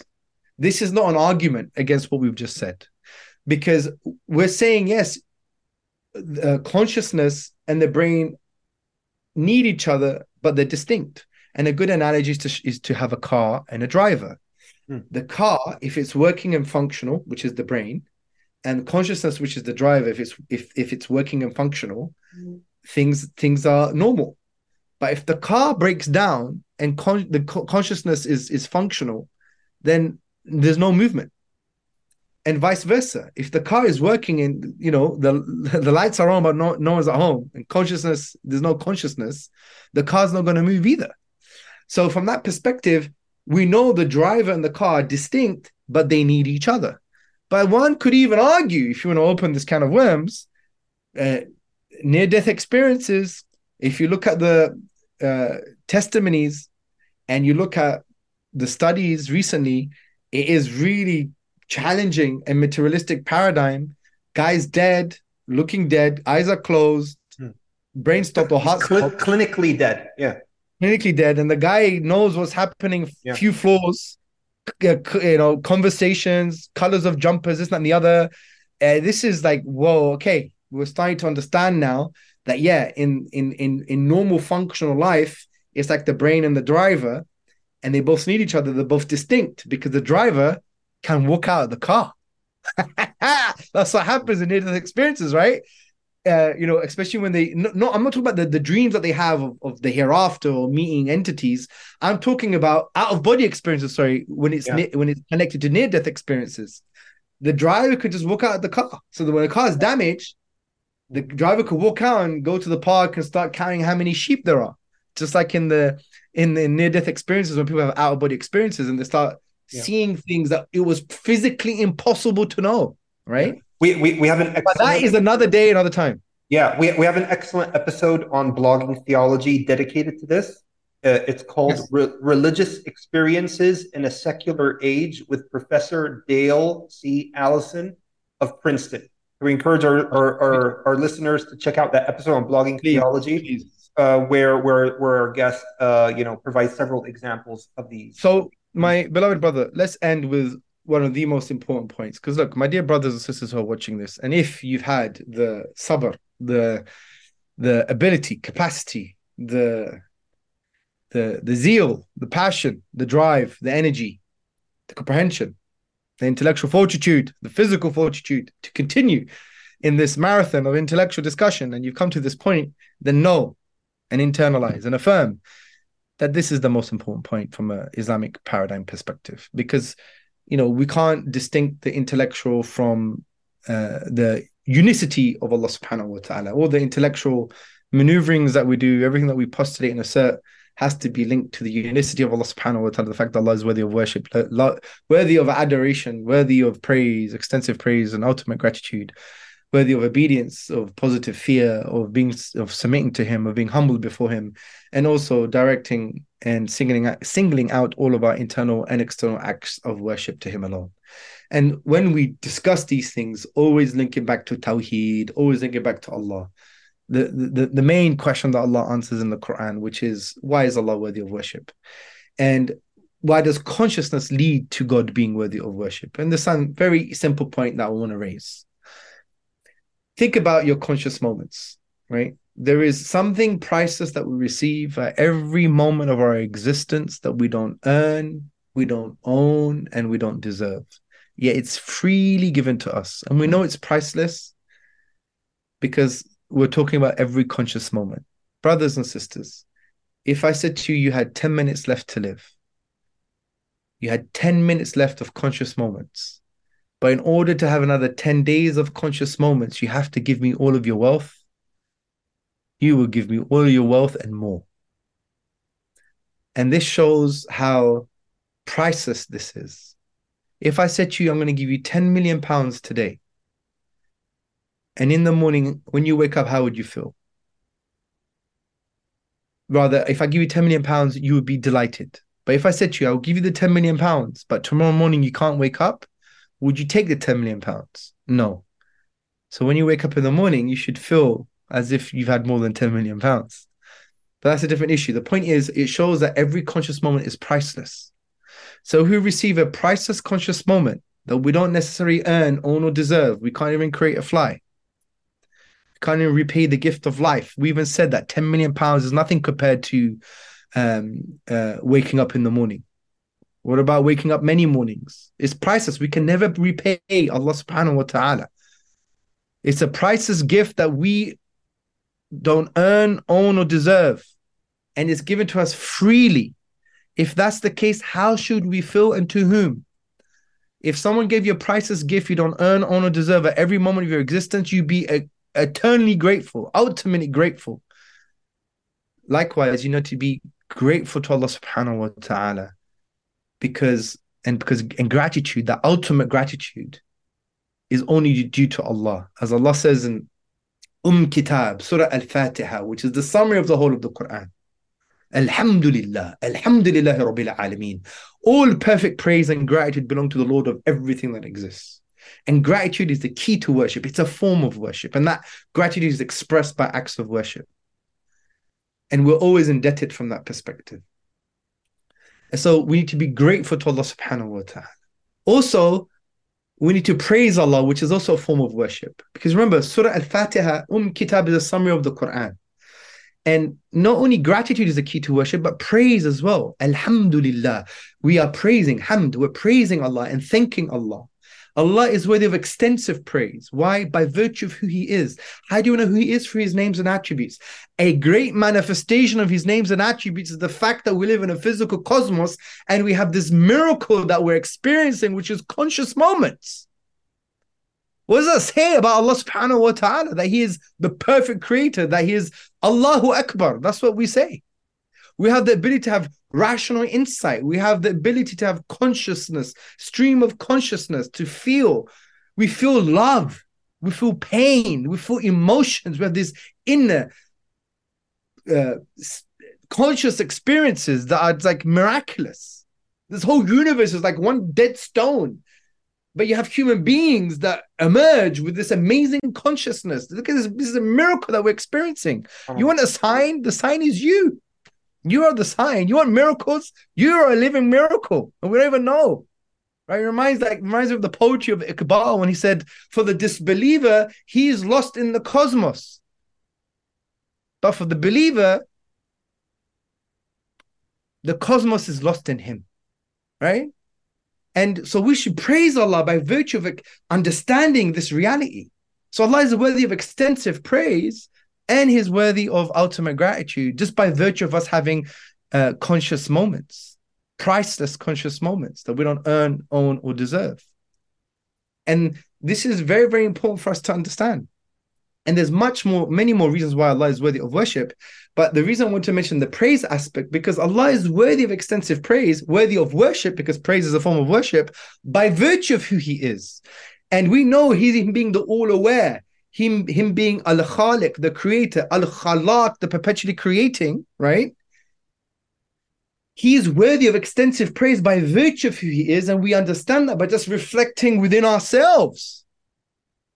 And in themselves do they not see as allah says in the quran? We have this consciousness that cannot come from dead physical processes who did that? Allah. What does that say about Allah? It says that He is the most perfect creator. He, he's worthy of extensive praise. If we can praise the brain of a scientist, we can praise the skill of a football player, we can praise the eloquence of a poet, we can praise the athleticism of an athlete, we could praise the fighting skill of a wrestler, of an MMA fighter, and we could praise the design of an architect, and we could praise the builder for the building, and we can praise all of these things.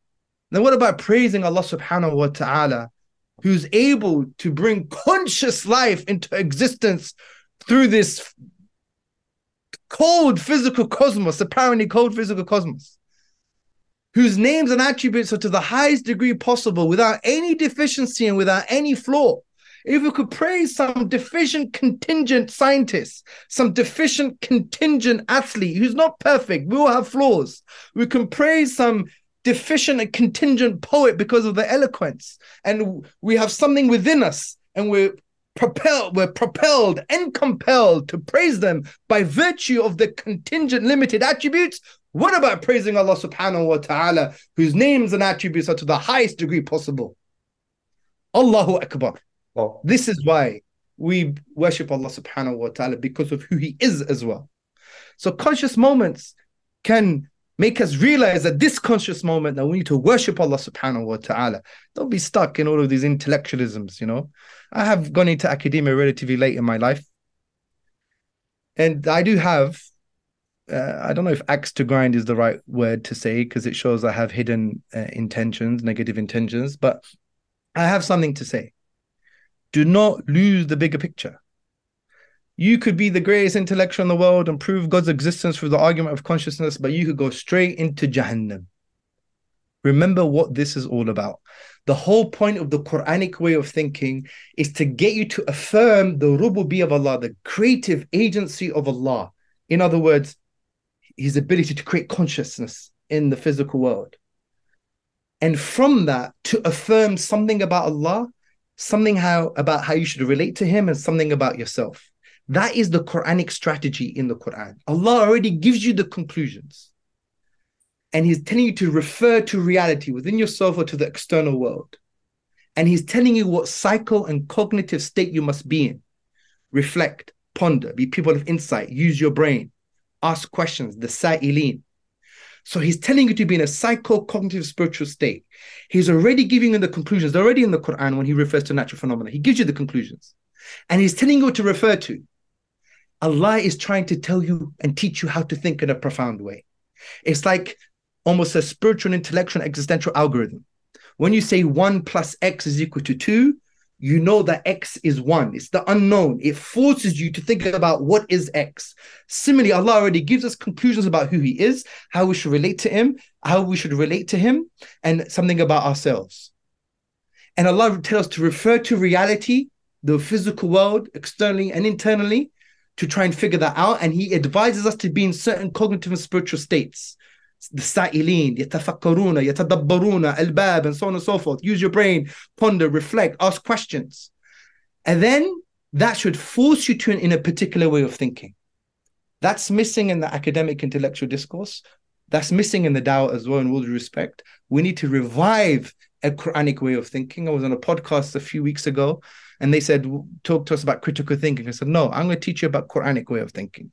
We need to revive a Quranic way of thinking. Because when it comes to these intellectual postulations about the microcosm, us, the physical human being and the spiritual human being, and the macrocosm, the universe itself, we're very great at unpacking these theo-philosophical gymnastics and intellectualisms, but we're very poor at concluding the most important thing, which is the fact that sorry, which is the fact that Allah is worthy of our adoration, of our love, our obedience, our humility, and the fact that we should extensively praise Him, extens- uh, be ultimately grateful to Him, and direct all of these acts of worship to Him alone. He is the King of all kings. That's what's missing in the discourse. And maybe that could be a subject for another seminar in the future. Jazakallah for your time, Habibi. Hamza. May Allah reward you. You know, this is no doubt, um, you know, original research that you've conducted here as, uh, you know, I've personally not seen any Muslim or even non-Muslim apologists um, flesh this argument out in this level of detail before for a popular audience. And, you know, through your efforts, um, Muslims can once again add some more artillery to their intellectual arsenal against naturalism. And uh, you know, I pray, inshallah, that Muslim apologists will, you know, particularly benefit from your research and utilize it in their dawah and possibly even further develop it. Because, you know, as you know very well, the skilled Muslim apologist research never really comes to an end. You know, as we always have to keep up to date um, with with the latest research uh, and findings. Um, I noticed that you you had a you know you had a very interesting bibliography uh, at the end of your presentation. I was hoping that maybe perhaps there are some scholarly works that you you'd recommend Muslims read if they want to start to you know dip their toes into the subject of the hard problem of consciousness. Um, perhaps maybe yeah, so you might I think point out best, some, some favorites here. Yeah, so the best way to do it is I could uh, PDF the slides to you guys, and you could put it as a link in the description, and they could download. Um, so, oh. I mean, a good start is Revonsuo's book on consciousness. Um, it's called, where is he? Uh, R.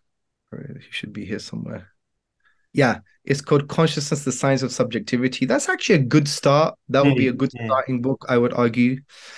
Um, another good start is Sham Chalmers' book. Uh, the particular one that I think I recommend would be The Character of Consciousness. Mm-hmm. Um, you have Gennaro Rocco, which is a consciousness. is It's quite thin. It's an easy read. Um, you have Tallis's book for sure. Raymond Tallis's book. That's a good start as well. Um, who else would I recommend? Uh, the other one I recommend is there are there are various journals and articles yeah, yeah. which are very good as well. Yeah, I, I think uh, as people start reading those books that you just suggested now, they're going to see the references and start you know uh, scattering out. Yeah, yeah, yeah, for sure. They want to, if they want to go further, but if someone just wanted to, you know, a very preliminary, you know, uh, uh, introduction and maybe not to dive into deep, but would like to still read something, uh, I guess those, those those those books that you recommended are. Um, yes, uh, for sure. But as you can see, oh. a lot of the stuff here are journals, the books on specific topics that relate to the wider topics. Uh, it's also like uh, encyclopedia uh, uh, entries, so it's putting everything together. But um, those those would be a good start. Jazakallah Barakallahu fikum once again, uh, Hamza, for this uh, you know, very detailed and beneficial presentation. Um, so we're very grateful uh, that you're able to deliver this. To no, Jazakallah for the opportunity. May Allah bless you. Barakallahu fikum. And with that, I'm going to part you and our listeners with the Islamic greetings of Assalamu alaikum wa rahmatullahi wa barakatuh. BetMGM has an unreal deal for sports fans in Maryland. Turn $5 into $150 instantly when you place your first wager at BetMGM. Simply download the BetMGM app and sign up using code OldLine150. Then, place a $5 wager on any sport. You'll receive $150 in bonus bets, regardless of your wager's outcome. And if you think the fun stops there, the king of sportsbooks has plenty of surprises in store. Check out daily promotions, same game parlays, live bets, and so much more. Download the app in Maryland today and get $150 in bonus bets instantly from your first wager only at BetMGM. BetMGM and GameSense remind you to play responsibly. See BetMGM.com for terms. 21 plus only, Maryland only. New customer offer, subject to eligibility requirements. Rewards are non withdrawable bonus bets that expire in seven days. From issuance, please play responsibly. For help, visit mdgamblinghelp.org or call 1 800 Gambler in partnership with MGM National Harbor. Promotional not available in Washington, D.C.